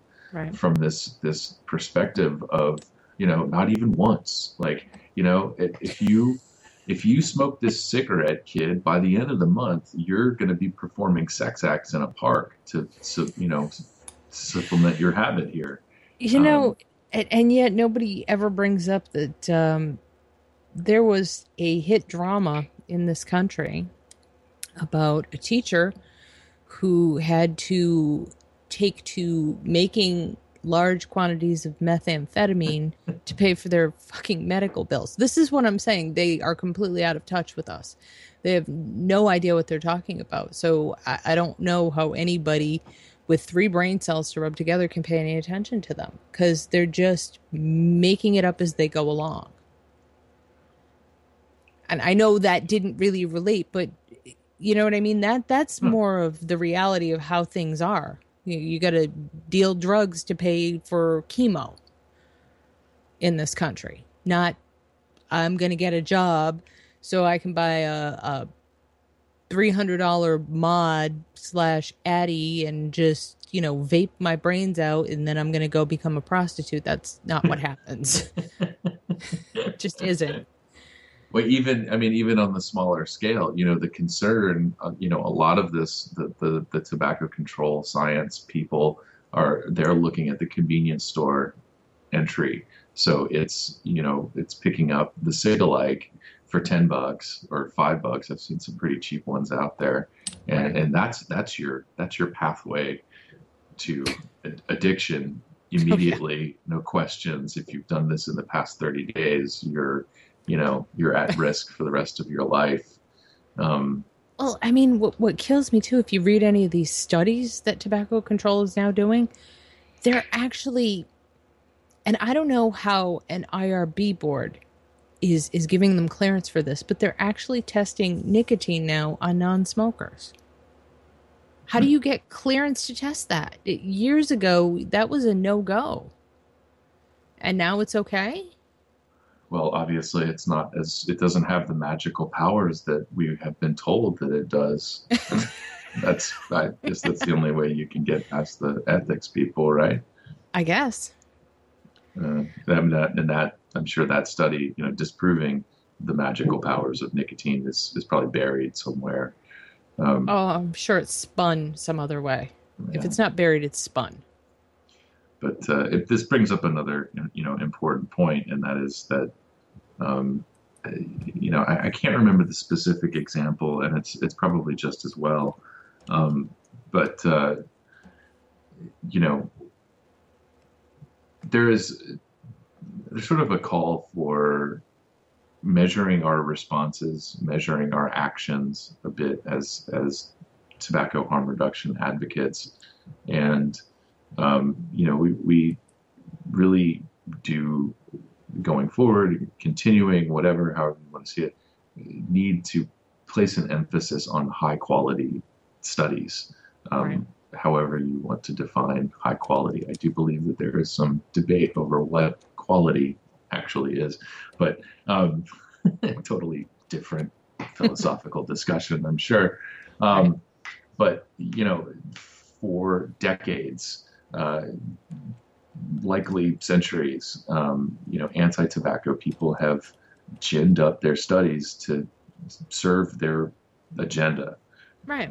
and we we cannot fight back using that strategy um, because the you know the folks that we are having this conversation with or trying to have this conversation with Right. uh, are uh, a lot of them are heavily invested in this tobacco control industry and they they are very adept at picking holes in in our arguments and and twisting our words and and so it's it's we're we're definitely you know we're the little guy in this scenario not that anybody really needs to be reminded of that but um right. uh, right. I, I just I do just want to put that out there because you know every week we see things posted online and, and, and people you know are very excited about good news and, and you know oh this study or oh this person came out and or oh this article and um, you know it, it's you know there was a good article that was actually written by a couple of people um, on our board of advisors. And they used some numbers in there that are not necessarily the best numbers or statements to make. Um, and so it's uh, you know it's just it's very important to to think about that and and and, and consider it before um, I guess Running amok with it. running amok with yeah I was thinking celebrations in the streets shooting off pistols and whatever you know crazy I don't know what kind of parties you guys have. I don't know. We don't. We're not allowed to have those parties. This is North Jersey, so Yeah. you know, it's just yeah. Yeah. We're, we're we're not allowed to have those here either. Um, you know, much as it uh, might seem tempting, but uh, yeah. so anyway, yeah, it was a, a interesting aside there, and I think uh, yeah, it's the slow period, so we have to find other things to talk about. Um, so I apologize if we're just rehashing all of this stuff. I don't. I don't think we are. Um, HR twenty fifty eight still active, right? Have we picked up any more co-sponsors? Do we know? Or I haven't gotten any alerts. Uh, the all of our uh, federal legislators are sort of just getting back Mhm. into their their DC offices. Um, so um, it's uh, uh, you know, they're, they're they're settling back into their offices and, and, and getting back to getting back to work. But the the point being that this is an ideal time for everybody to get back on the on the email sending kick and uh, probably send out a, a reminder this week. Um, your lawmakers are in their offices and, and deserve to hear from you. yeah, that's true. They can't do what you want unless you tell them. well, all right. They can't pretend to do what you want unless you tell them. so, and that's always important. So, um, and I guess it would that be it? Pretty much, um, we should definitely throw in another plug for the um, the European version of the uh, testimonials project, Mhm. um, spearheaded Yvonne, um, Yvonne, Yvonne. I'm, I'm not sure how you say it, um, but uh, definitely a worthwhile project for international uh, harm reduction advocates. Please go and, and leave your story. It's not a CASAA project, but uh, it is uh, the folks from Yvonne uh, reached out to us, and we were able to give some assistance. Um, and I, oh man, I forgot to look up the link again. www.mystory.evon.org, I think. Is yeah. So um if you're from the uk you should definitely go check it out and share your story because this is going to be one of the ways that thank you very that we're able to persuade people that this is a valid form of tobacco harm reduction. If you don't tell people your stories and there is no there is no way to correlate those, um, then you- you're at a disadvantage. So having something like this is, is a really big plus. it Really helps, I think. Absolutely. Yeah. And uh, if you haven't already, um, share your testimonials at testimonials at casaa.org. Um, join us at www.casaa.org. If you're not already a member, uh, come see us on Facebook on the official CASAA Facebook page or the group We Are CASAA. We would love to talk to you. We are CASAA Media on Instagram and Twitter and I believe Google Plus. So come on down and talk to us. We want to help you. Thanks for thanks for everything you do, Alex. Have a great night. Thanks. You too. Thanks. Good night. Good night.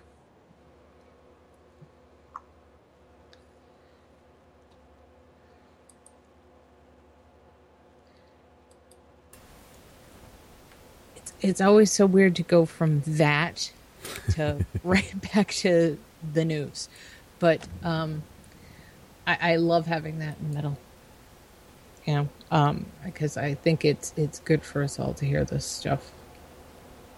What's happening and you know hear at least what's happening that we know about so. Um and i know you were saying the tpd case. Did you say it was the first october 1st Yes. totally wicked's case is going to be heard. The european right. it, what is it? The european high court or Uh, I can't remember which court it is. It's the Mm-hmm. highest European court for such things, anyway. But yeah, so, So- on the first, yes, and they're going to hand over their signatures on the 29th, I think it is.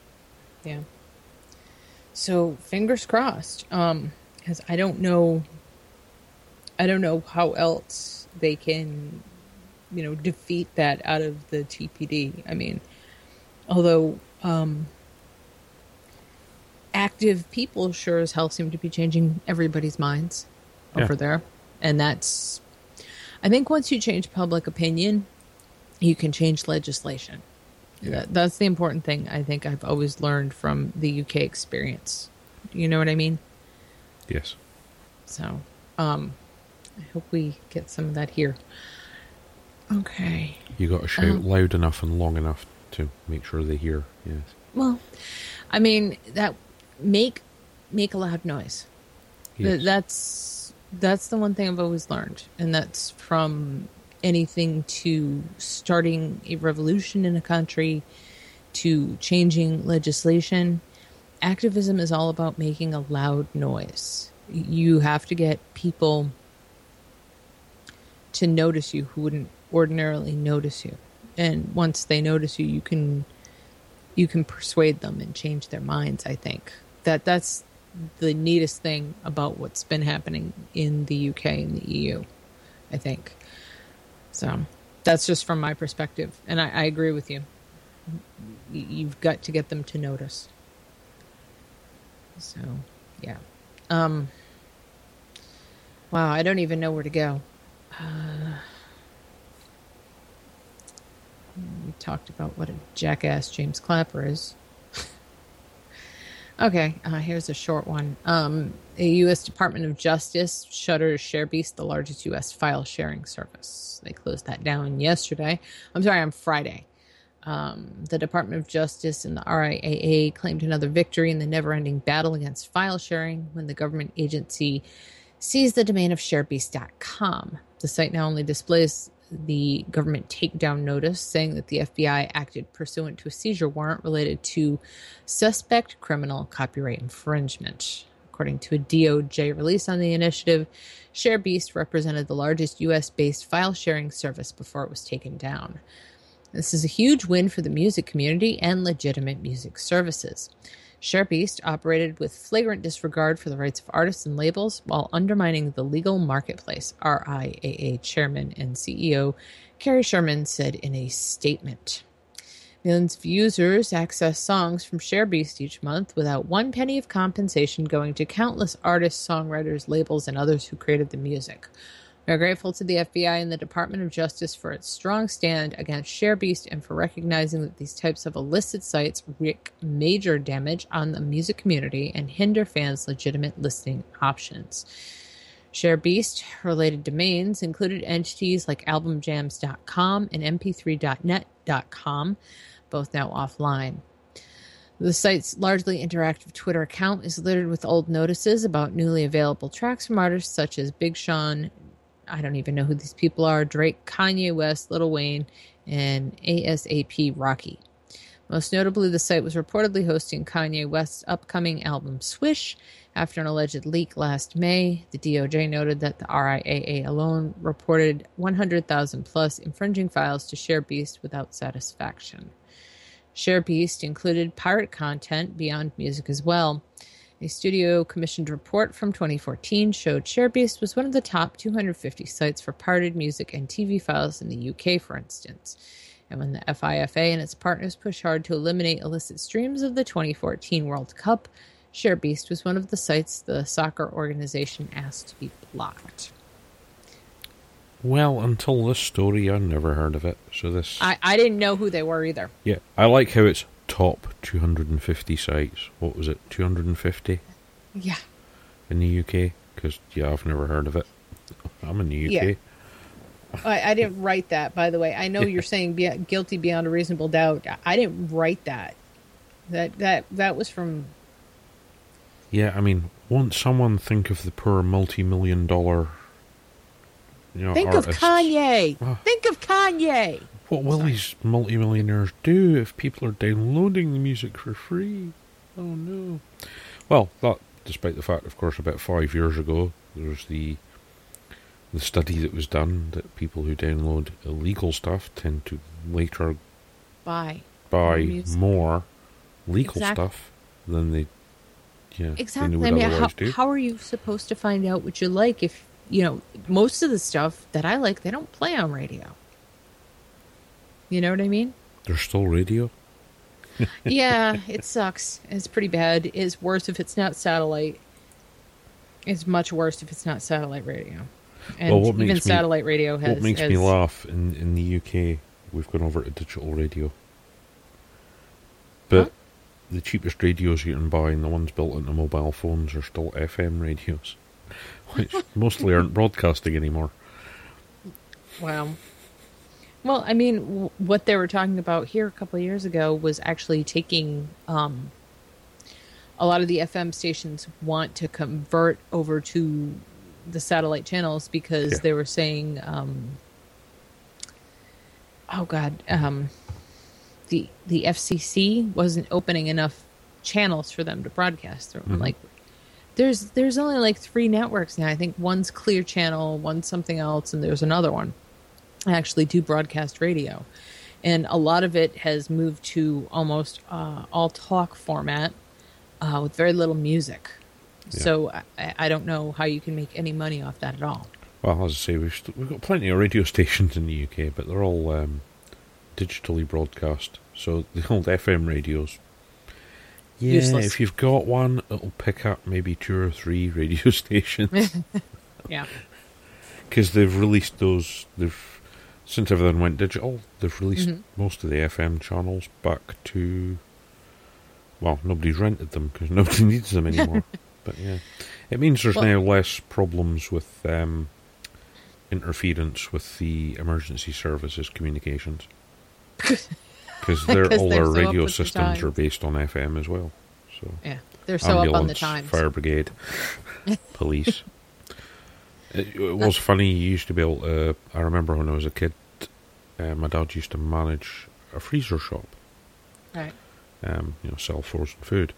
But Mhm. one of the things we used to do in in in the winter when it was snowy was we'd tune the radio to listen to the police and fire brigade and listen to all the car crashes.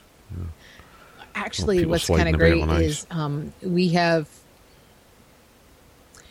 it's all kind of broadcast on on on computer here. So whenever something happens, if you can figure out where to find it. You can listen to it live no matter where you happen to be um, in the country. So if there's a riot somewhere or there's a fire, you can hear the emergency services being broadcast on the internet, which is kind of cool. Um, it's probably still people on Twitter are probably still aware of it first. Yeah. Well, I mean, and don't forget, I, most people have. Um, I can't say most. A I'm lot of people. lol on Twitter. See, I've seen a lot of people here um, having like a a ham relay network. I don't know what they're called, but for when everything else goes out, somebody kind of reads important yeah. news over ham radio on whatever station so that you can get like local alerts and stuff, which is kind of nice if you have no other way to keep in, in touch or Yeah. that sort of thing, which is good. I don't, I forget what those things are called. It's, um, it's type of long wave radio. Yeah. So, Yeah. So, um, I didn't think I was going to read this, but I guess I am. Um, Bruce Sterling's The Epic Struggle of the Internet of Things. It's a new long form essay in the tradition of Sterling's must read, groundbreaking 2005 book, Shaping Things, a critical perspective on what it means to have a house full of smart stuff that answers to giant corporations and the states that exert leverage over them. The first thing to understand about the Internet of Things it's that it's not about things on the internet. It's a code term that powerful stakeholders have settled on for their own purposes. Yeah, 14M band. Thank you. They like the slogan Internet of Things because it sounds peaceable and progressive. It disguises the epic struggle over power, money, and influence that is about to ensue.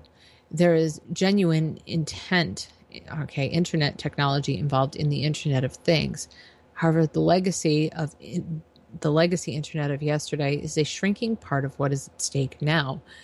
Digital commerce and governance is moving as fast and hard as it possibly can into a full spectrum dominance over whatever used to be analog. In practice, the Internet of Things means an epic transformation all purpose electronic automation through digital surveillance by wireless broadband. In this essay, which is really quite the read, I'll describe how this is likely to work and what the major players think they're going to get there. To begin, though, I must first free the reader from any folk ideas about the Internet of Things. So let's imagine the reader has a smartphone in one hand, as most people in the 20 teens definitely tend to. On the other hand, the reader has something. Let's say it's the handle of an old fashioned domestic vacuum cleaner, which is a relic of yesterday's standard consumer technology. As he cheerfully vacuums his home carpet while also checking his Facebook prompts, because the chore of vacuuming is really boring, the reader naturally thinks, Why are these two objects in my hands living in such separate worlds? In my left hand, I have my wonderfully advanced phone with Facebook. That's the internet. But in my right hand, I have this noisy, old fashioned, ineffective analog thing. For my own convenience as a customer and consumer, why can't the internet and this thing be combined? This concept sounds pretty visionary, and it's certainly enough to impress most people born during the baby boom, so this paradigm has been doing well in the popular press. If the reader thinks it over, he can refine the basic idea this vacuum should be equipped with wireless connectivity and sensors. Also, as its owner, I should have a mobile app or dashboard that can tell me many useful, healthy things about my vacuum, such as how much energy it's using or how many toxins found in my carpet. Also, the vacuum should run around in robot fashion all by itself. That's the standard Internet of Things scenario. It's framed in the traditional language of consumer electronics. People often mock it because they don't like so much unnecessary technical complication in their daily lives. It seems baroque, maybe even fraudulent. That's not what's going to happen. So I'll give you a link if you actually want to read this. It's it's pretty good. I, I actually like the survey. It's not the Internet of Things is how they plan to surveil us all the time, every move we make, which is absolutely true.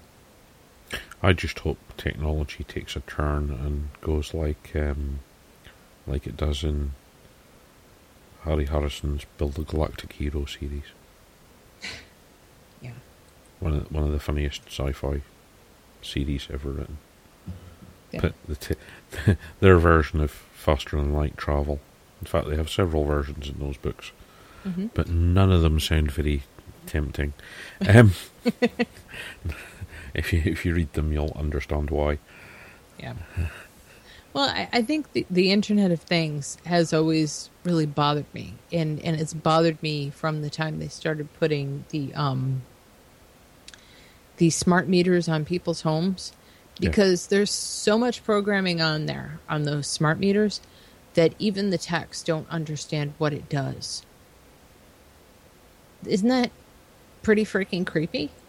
I mean, if you're going to put some sort of technology on my home, you're the tech. Shouldn't you understand what it's going to do before you install it instead of just running willy nilly at it, going, yeah, this is great? How do you know? You Well, don't. Yeah, the only people that really understand it is whoever programmed the chip. Mhm. So yeah, yeah, well, exactly. And no, I mean, but that's pretty much in everything. I mean, I have one device that I know is completely clean. Completely clean. I mean, there is there is nothing on this device that um, leaks anything that I am aware of, and I've taken really good care of it. And it's the only thing I have that I'm pretty sure is not being surveilled. But I don't own the means of production, so I can't really be sure. yeah. So all that caution could be for nothing.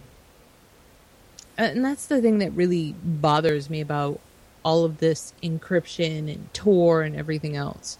We already know the government can get into the Tor nodes. They have. We know that they can send letters and get Tor nodes shut down. They have.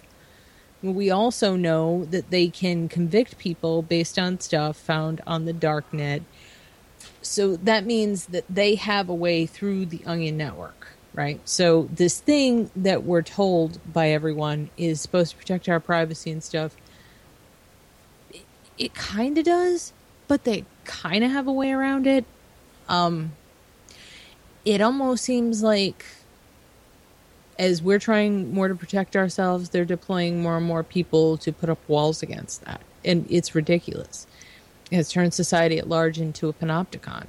You're Yeah. surveilled when you walk outside your door. You're surveilled when you're in your house. Um, it's like no one can understand that we actually, as human beings, really kind of crave some privacy.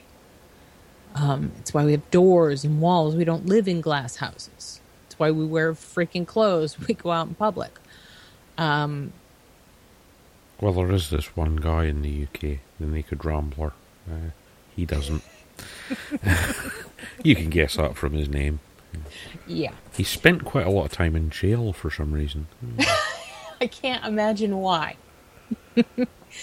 but it's just funny to me that all of this is happening and it's supposed to be the new normal. And it, it doesn't seem like it's bothering a whole lot of people. I mean, it's hard to fight against, and you try to, and you try to make people aware of how pervasive it is. And it's like no one wants to hear you. Let me go back to my Facebook and keep posting pictures of cute cats. it's not going to make the problem go away. And if you don't say something or try to do something or, or try to make it at least harder um, on the people surveilling you and more expensive, it's not going to go away. Until we can make surveillance extremely expensive, the market is actually going to have to do away with surveillance of the common citizen. I- I've thought about it for a really long time. Until we can make it as expensive as possible, it's not going to end. Because the government sure isn't going to end it. And no other government wants to end it because, you know, you've got the Five Eyes, they're all working together. And I'm sure there's other agencies sharing stuff with people in other countries. Um, none of that stuff is is going to stop until it becomes prohibitively expensive for governments to surveil their own people. I kind of can't wait for that day. Oh, did you see what the government did last Friday? My No. government. No, Uh. probably not. Okay. Um, so they ruined the career of a professor at a university, a Chinese professor who they said was sharing secrets with people in another country, well, in China. He was sharing his work with people in China, but hi- his Were work they is his relatives by any chance? No, no, it, it was nothing like that. It was, you know, history texts.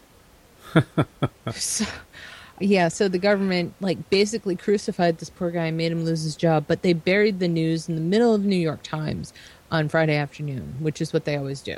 Yeah. You know, just like take somebody out, get them fired. No one will give a damn. And and Monday morning, there's like a two-line apology from the government buried almost near the classified section of the New York Times, which is ridiculous. Which, uh, yeah, and the apologies usually go along the lines of, "Oops, uh, well, you know," and that's about it. That's that's all they kind of do. they don't Yeah. actually apologize. Yeah, well, they said they they were mistaken. So yeah, mistake. That's that's the government's say way of saying we're sorry. like So we, we sorry you don't have a job. life, sorry we branded but- you a spy. Yeah, You'll get over it. Uh, I don't know. Um, and yet, the more things change, the more they stay the same. We're still the same old people. yeah. We really are. Um, I think people just need to remember that. You are the same person you were in the 90s, in the 80s. You still want all of the same sorts of things a decent job, a healthy, happy family. You don't want to get poisoned by the shit in the air or the water. You don't want somebody looking at you when you're having sex, which, by the way, please cover your laptop cameras. Just saying. Um, Well, unless you're that way inclined, in which I'm just, you know, for it. unless you really like the NSA watching watching you and the wife or whatever. Um, but we're all still the same people. We all still want the same things. I think that just gets forgotten sometimes. Um, and if if you really want change, you make a loud enough noise, and change will happen. I still firmly believe that. I've seen it. Uh, I've seen violent governments overthrown with less than 10% of the population. And that's with peaceful protest has done that. That always works better than a violent revolution. So Yeah, we well, can I change mean- anything we want to. It's just people have to get active. Yeah, I mean, people bring it up all the time, but yeah, Gandhi was pretty damn good at what he did. Yeah. Yeah, he was. Well, I, you know, here's the thing. I somebody said, you know, you worked 30, 40 years and then you had social security retire. We're not going to have social security. We're not going to have anything. We'll be lucky if we have fucking jobs. The way automation is taken off, they're saying somewhere between 9 and 29.9 million jobs in this country are going to be taken over by machines. So people that aren't educated about technology, that don't know how to write code, um, that aren't artists or craftsmen of some sort doing woodworking, which a computer is probably not going to be able to do as well, um, or plumbing, heating, and electrician, you know, the sorts of things that it, automation can't quite get its hands at yet. Unless you're doing one of those things, your job is is gone in the next 16 years. This is what the technologists are talking about. And I know people say I'm a Luddite and whatever, but it's true. I see it happening in my own industry right now. Now they're getting away from people and more towards automation. And what they're doing to the people that are still working is giving you 10 or 12 jobs that you physically can't do that's breaking you. So you have to go out onto the disability system. Know, just taking the whole system under. And these businesses don't care because it's not like it was in the 1950s. In the 1950s, businesses were run where a boss put in a certain amount of investment in an employee and expected a certain amount plus more back. Okay, it was a certain yin and yang, a certain balance, a certain dance. And now, instead of it being a dance, it's more like you're in a fucking mosh pit getting crushed to death. well, people are trying to squeeze more and more out Well, of you. What you're describing so is basically what, what Profit. lots of governments keep talking about, um, but have basically got rid of, which was in the past, employers had duty of care. They still have duty of care these days, but it's not for their employees anymore, it's for the rules. Health and safety, stuff like that. Right. You know, they used to care about their employees. Now they just care about making sure the paperwork's correct. Well, here it's all here it's all about profit. Here it's all about driving the people out of the system and making money for the shareholders. I mean, Yeah. this sort of system it's unsustainable. It can't go on forever. It, it, it can, but there will be no one around who can afford to buy any products or subscribe to any services everyone is going to be basically, oh God, I'm going to say it, homeless on the land that their grandfathers conquered. Yeah, I'm, Uh, I'm going to have to be replaced by a malfunctioning robot. That, know, I always thought if, if I were going to be replaced by a robot, I would be the one that um, was kind of was in. Um, oh boy, you know the little white robot that's very very depressed. He's in um, Hitchhiker's Guide to the Galaxy. oh, Marvin the paranoid android. Yeah, I always thought he would be a good replacement for me. You've got a pain in all the diodes down your left side. Yeah. So it's the way things are is not the way they used to be, and it's not the way they should be. And we can change that. I mean, I know I go around saying I'm a libertarian. I, I don't even think that's true anymore. I think I'm an anarchist. And not because I want to be, but because there is no government that takes care of man as it's supposed to. Um, I don't know. I don't know what's going to happen, but I do know that this is unsustainable. I don't think anybody wants it, um, except for the people making a fucking lot of money. Yeah. And even some of them are going, we need to pay our workers more so they don't come after us with pitchforks and torches. Uh, and unless you're Donald Trump, in which case you take to mass media and insult some of your workforce. Uh, you know, I I know people are are sick of hearing politically correct bullshit. I know they are. I am. No.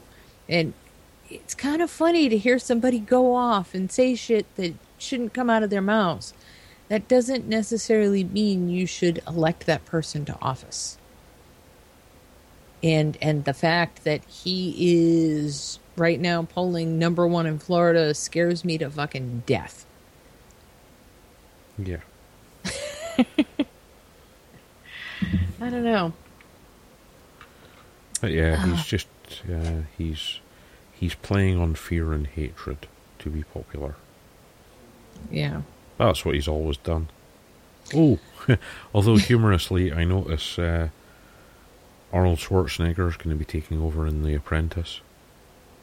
Huh. Hey, at Well- least we'll have a decent businessman as as as the as the guy on The Apprentice, rather than Well, yeah. I mean, I, I think it- what would have been the ultimate irony would have been to replace him with George Lopez. Well, I mean, Arnold Schwarzenegger's got a master's degree in business, so yeah, that's more than Trump's got. Mm. Yeah. I I don't. Eventually, we'll just end up with the president that we as a country deserve. Yeah, So, um, and I'm not looking forward to that day. Um, so I guess I'll read a little bit of this one. Okay. FBI intel chiefs decry deep cynicism over spy, cyber spying programs. Admit tough questions about things like backdoors have no easy answers. On a stage in a ballroom in the Walter Washington Convention Center on September 10th, The heads of the United States intelligence community gathered to talk about the work their agencies perform and the challenges they face, or at least as much as they could in an unclassified environment. But the directors of the Federal Bureau of Investigations, the Central Intelligence Agency, and the NSA also had one particular mission in mind as they took the stage on the Intelligence and National Security Summit, an industry event largely attended by government officials and contractors, stopping the poisoning of the public debate about their missions and especially about the issue of encryption by unreasonable haters. CIA Director John Brennan suggested that negative public opinion and, quote, misunderstandings about the U.S. intelligence community is in part, quote, because of people who are trying to undermine the mission of the NSA, CIA, FBI, and other agencies. These people may be fueled by our adversaries, he said. FBI Director James Comey referred to the backlash against his lobbying for backdoors into encrypted communications provided by the technology industry as, quote, venom and deep cynicism that are making a rational discussion about what could and should be done nearly impossible. The Big Six of the U.S. intelligence Comey Brennan, NSA Director Michael Rogers, Defense Intelligence Agency Director Vince Stewart, National Geospatial Intelligence Agency Director Robert Cardillo, and National Reconnaissance Officer Director Betty Sapp spoke in a panel discussion that concluded the summit. The convention, in part directed by questions from Fox News intelligence correspondent, of course, so you know it's fair and balanced. Bullshit. Um, Correspondent Catherine Herridge covered topics ranging from the Office of Personnel Management hack to Russian troops in Syria. In response to a question submitted by Ars Technica to the panel on how the government could get the global business community to trust encryption that provided a golden key to the FBI and the intelligence community, Comey said, I don't have an easy answer to that. I don't think it's right for the government to come up with an answer alone. We want to get past the crypto war thing. We all care about safety and security, and I support strong encryption. If my SF 86, the Office of Personnel Management Survey filled out by government employees as part of background investigations for security clearances, had been behind strong enough encryption, maybe someone wouldn't be reading my SF 86 today. But Comey reiterated his concerns about information from terrorist and criminal cells going dark because of encryption. We know they can invade Tor. No, breaking encryption is only a matter of the right program. He noted that service providers already encrypt content coming from users and then decrypt it on their services, on their servers, making it accessible under warrant. And he said he felt that there are ways to provide the same sort of access more broadly. There may be a thousand different solutions, he said. We have to get past the venom and demonization around this. Comey said he would be willing to set aside his push if it was shown it would be impossible to provide the access, but added, I don't think we've really tried to find answers yet because no one in the private sector has been pri- properly incentivized. So, hear that? You want to make some money? Figure out how to give them an encryption backdoor. Why all the hate? Really? The opening statements from Comey and others were focused on that quote venom as the intelligence chiefs, many of whom had just testified that morning with National Director of National Intelligence James Clapper on cybersecurity threats before the House Select Intelligence Committee, sought to make it clear they were speaking largely to help shift the direction of public discourse about the intelligence community because they love us and they're our friends. Specifically, they want to find ways to end what they perceive as a rational hostility against their agendas. I have something on my mind that affects the work we all do as an intelligence community, Comey said in his opening remarks.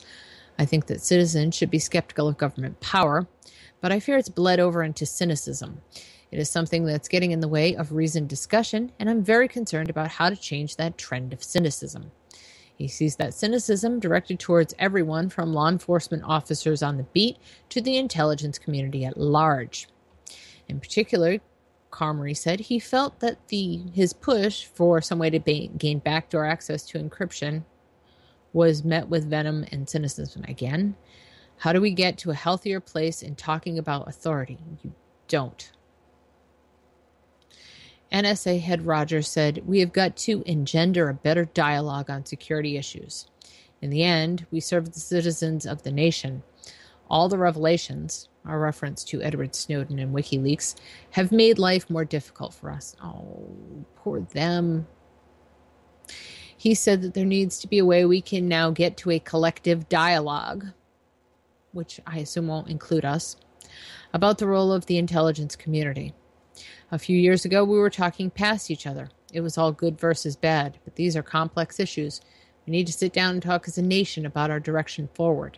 You can't get there if you don't work together and vilify each other. Oh, so they're planning on, you know, working more cooperatively. When asked about what their agencies were doing to improve how they handled whistleblowers, Roger, Brennan, and Comey all replied that they were encouraging people with questions to speak up. That's encouraging. Comey said it was essential to make people who felt something was going on that wasn't right to bring it up and to reward them for doing so. Right, we're going to reward you by throwing you in a black site. We as leaders need to celebrate people who raise their hands, Comey explained.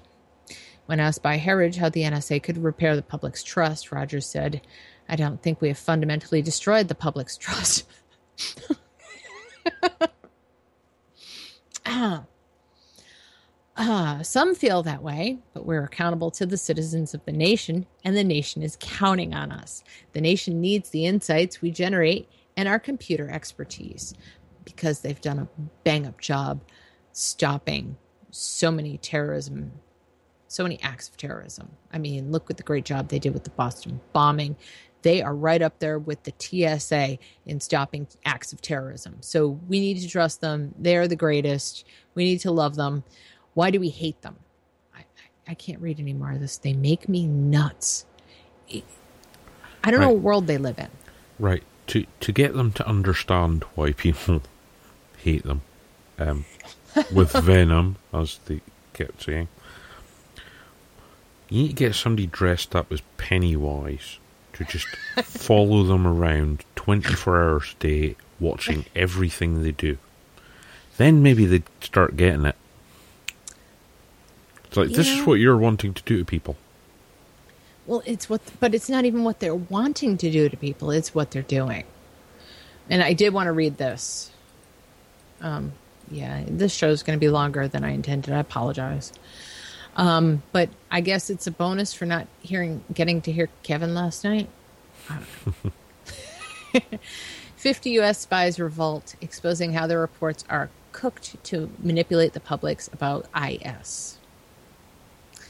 More than 50 military intelligence analysts operating out of the U.S. Central Command, CENTCOM, have staged what has been called a revolt by intelligence professionals.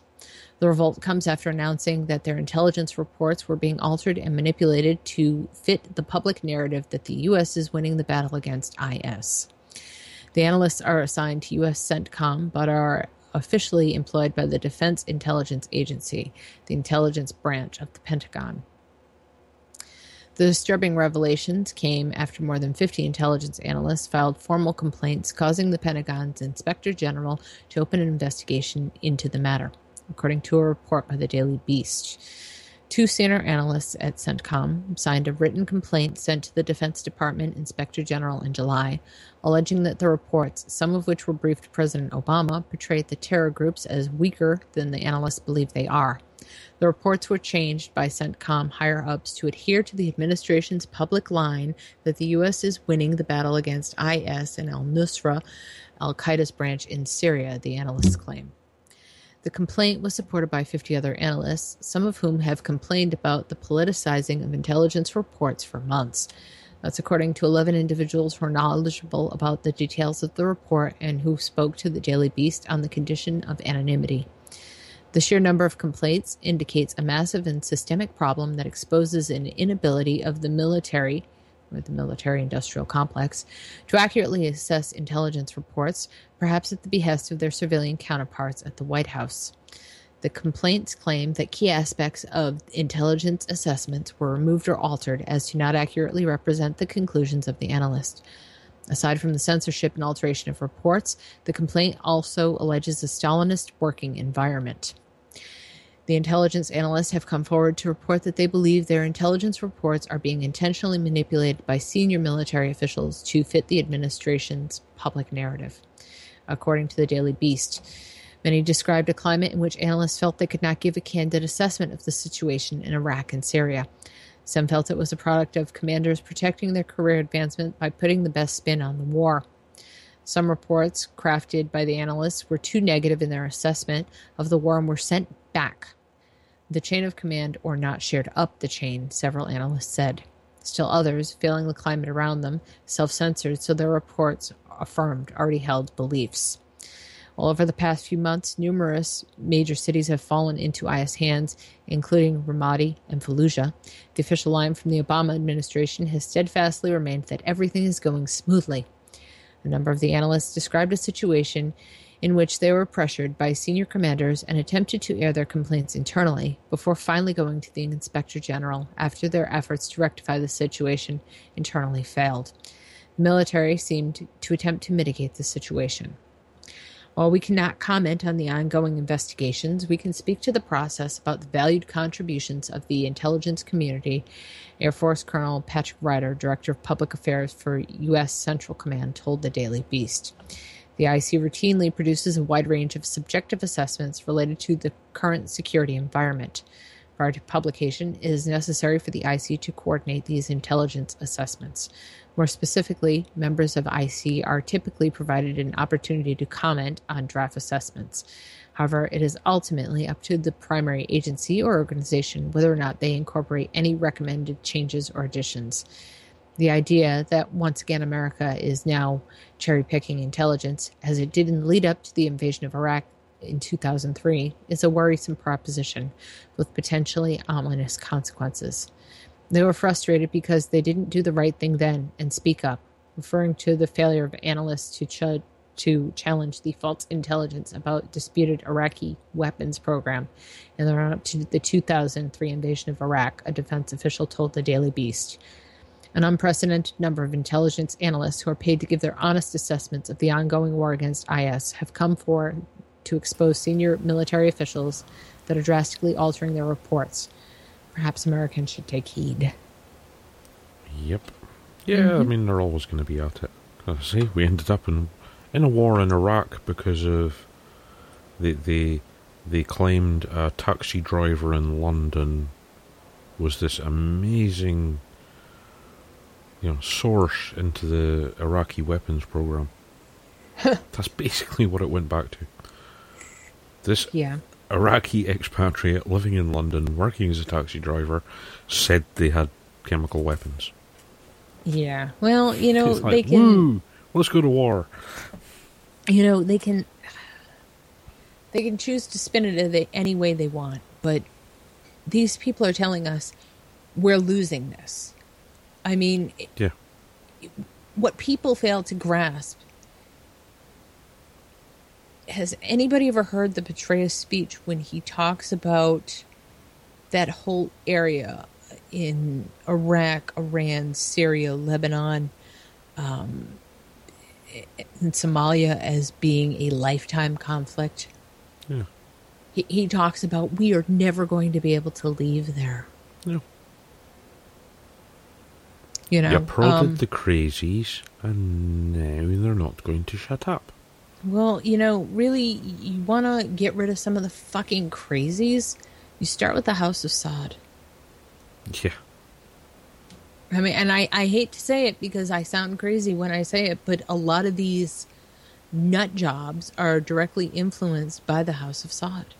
Well, And even are- even Fucking allies. even Saud have realised they've made a big mistake because they initially funded IS. Now they're bombing them. Um, because it's like Yeah. shit. They might spread into here. Uh oh. you know it um it really is amazing when you look at the money that pours into terrorist organizations a lot of it comes from the house of Saud yeah. it, it some of it's us but a lot of it is the house of Saud Well, for the listeners, I'll explain the House of Saud is basically a tribe of uh, extreme Islamists, is the polite way of putting it, who basically got put in charge of Saudi Arabia after World War One by the, the Allies. Uh, but they basically went from being desert tribesmen who had fuck all to to being one of the richest countries in the world. Uh, but they still had their 16th century perspective Yeah. on the world. Wow. Um,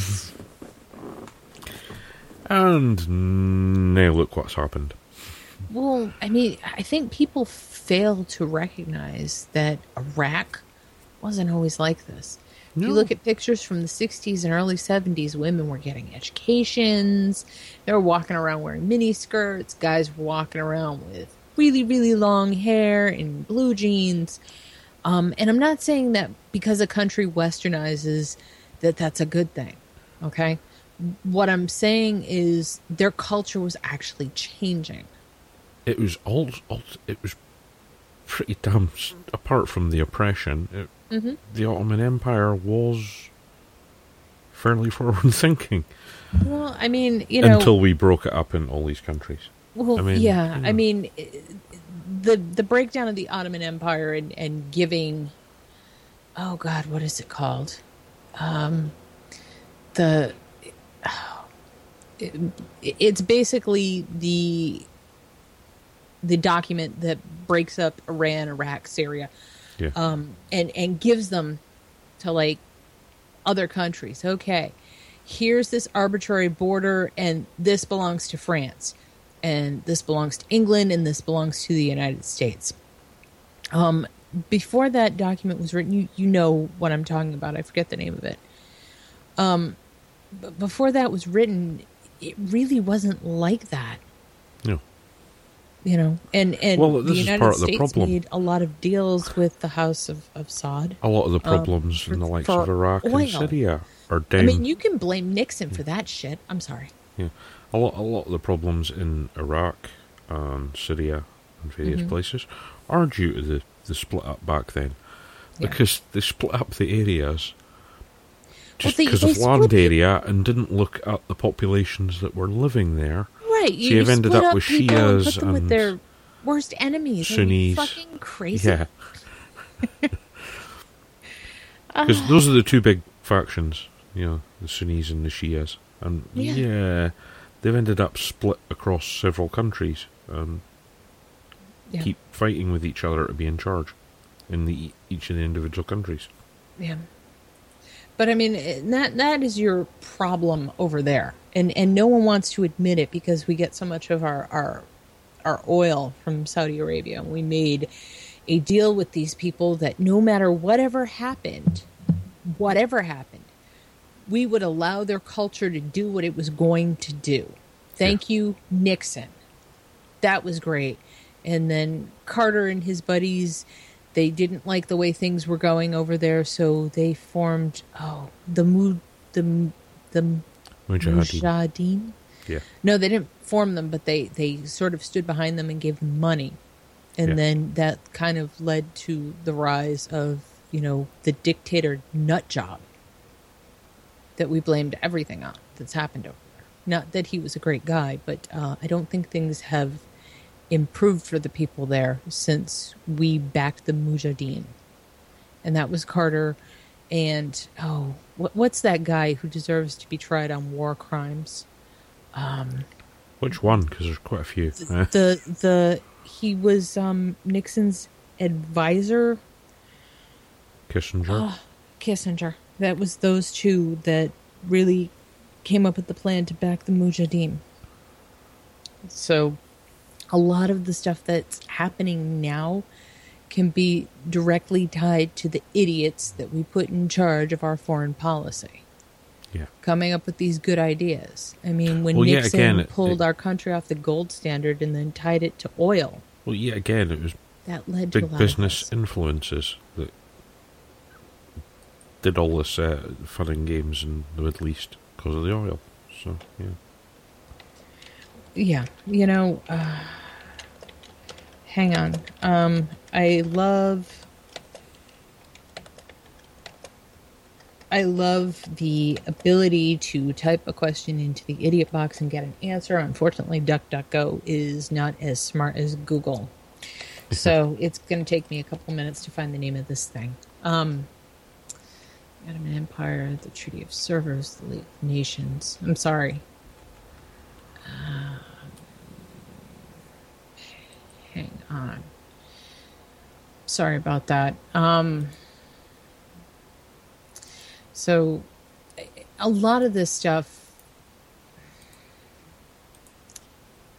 is just really ridiculous When- you talk about a caliphate and and a lot of these things. It it, it really did did come from us. Um, and when they split everything up, I mean, this is what I'm trying to find the name of this treaty because it's actually really important if you actually look at this stuff. Um, Well, you it's- can it's see mentioned where bef- all these yeah. crises came from. It's been mentioned before, a damn good explanation of everything that went on is actually in Lawrence of Arabia's autobiography. Funnily Mm-hmm. enough, since he was the agent put in charge of basically bringing down the Ottoman Empire, um, Yeah, I mean, which is absolutely true, but I, I'm just trying to break the Ottoman Empire. Um, but they they signed this this treaty, and God damn it, um, binding on the prior relationship, the Ottomans signed a secret treaty with the Germans in August 1914, which established the Ottoman-German alliance this isn't what I'm talking about. But um, you know, the League of Nations, Palestine, um, there is a name for this thing, and it's actually really well. It's not the Treaty of Survey. Um, yeah. Anyway, I, I'll go off on this later, and I'll probably be posting about it somewhere. but yeah, all of those treaties and, and everything that was signed um, really screwed us up. yeah, They led to where we are now, and to blindly pretend that we had no hand in it, and to pretend we're ignorant of what we've done, is the kind of ignorance that leads to world wars. And you can't tell me that deep down we don't fucking know that. And yes, Henry Kissinger should be tried as a fucking war criminal. Um, he is one of the creepiest people who's ever lived. that man opens his mouth and says things that are so horrible and does things that are and has done things and has killed servicemen and women and just gone about his merry way and talked about that um, the game of war is played by smart men who use big dumb animals to further their agenda.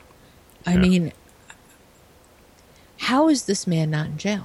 He sank a ship, a ship full of our service members. Yeah. How is this man not in jail? And he, yet he's venerated by the mainstream media and the press, and they all act like he's wonderful and that his vision of the world is so great. It's not so great. We're living it now. It's fucking terrible. This guy is directly responsible for a lot of this shit. Yeah, And but you see, I hope he burns in hell. I don't believe in hell, but I hope he burns in hell. That's the problem. You see, he is actually genuinely smart, and has and has played them all very nicely. Yeah. That's what happens when you have incredibly smart and devious people put in charge of things. You can have incredibly smart people in charge of things, but they need to not be fucking psychopaths. Uh, yeah, know- I did say devious.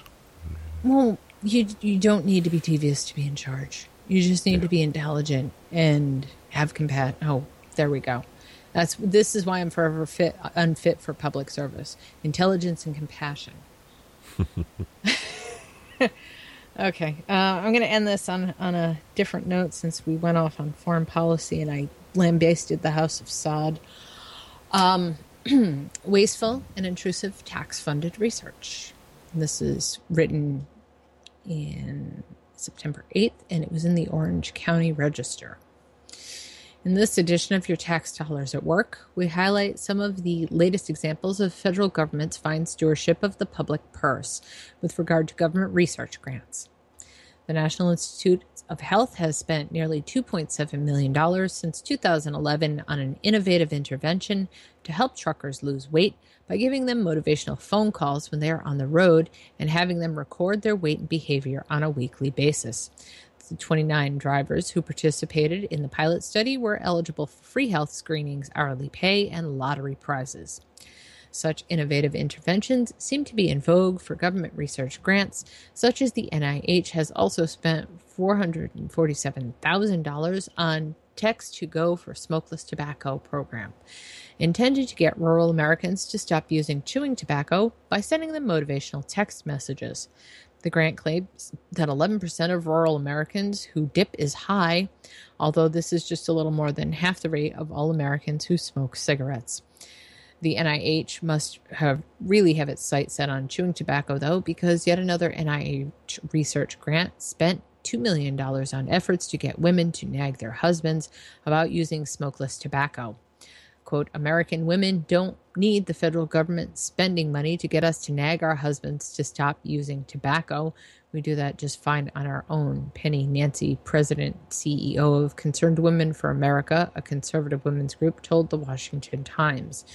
The National Science Foundation is spending $185,850 to study how adults over 60 navigate the ups and downs of a new romantic relationship. And the U.S. Health and Human Services Study has spent $3.5 million to discover why lesbians are fat, observing that nearly three quarters of adult lesbians are overweight or obese compared to half of heterosexual women. As these and other examples show, the feds are quite interested in sticking their noses into citizens' personal lives, at our expense, of course. If such research is truly valuable and warranted, let it be justified by private funders and organizations. Otherwise, the government should butt out of our private lives and stop wasting taxpayers' money on questionable research studies while running a national debt of over $18 trillion. Yeah. I know. I just thought it would be some good. research projects are just insane. Well, I mean, nice for the government to say lesbians are fat. That's great. oh, the, the, the truckers lose weight thing. When that came up, uh, my brain switched to something I was watching Sykes this morning. Picot agreement. Thank you. Right. Sorry. Yeah, my, my I'm going to put it in chat. It's a YouTube video people should watch after the show. It's it's involved with driving and mobile phones, but it was it was a YouTube video done by a driving instructor where he'd mocked up a letter uh, for his students, you know, from the government, going, "Oh well, you know." To, to, to pass your driving test, you now have to be able to use your mobile phone while driving. Yeah. And it's a video of them attempting to do this, the teens. It's hilarious. That's what got triggered by my the motivational phone calls to truckers. It's like, Good. yeah, the trucker's too busy doing speed to stay awake. Uh, you don't want to be phoning them as well. Well, we're, you know, no one ever said the government was smart.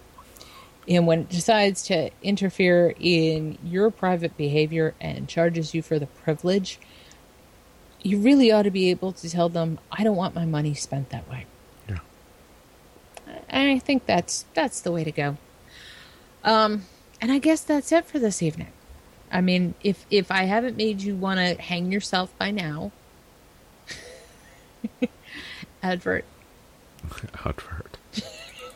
Why spend hours searching for in stock ammunition when you can use AmmoSeek.com? AmmoSeek.com is a search engine for finding ammunition, reloading components, magazines, and guns for more than 300 calibers at more than 60 online retailers. AmmoSeek.com only shows items that are in stock and readily available for shipping. You can search by caliber, grains, manufacturer, and more. The results are displayed by cost per round, so you are able to get the very best pricing on your ammunition of choice. Find ammunition at the best prices fast. AmmoSeek.com.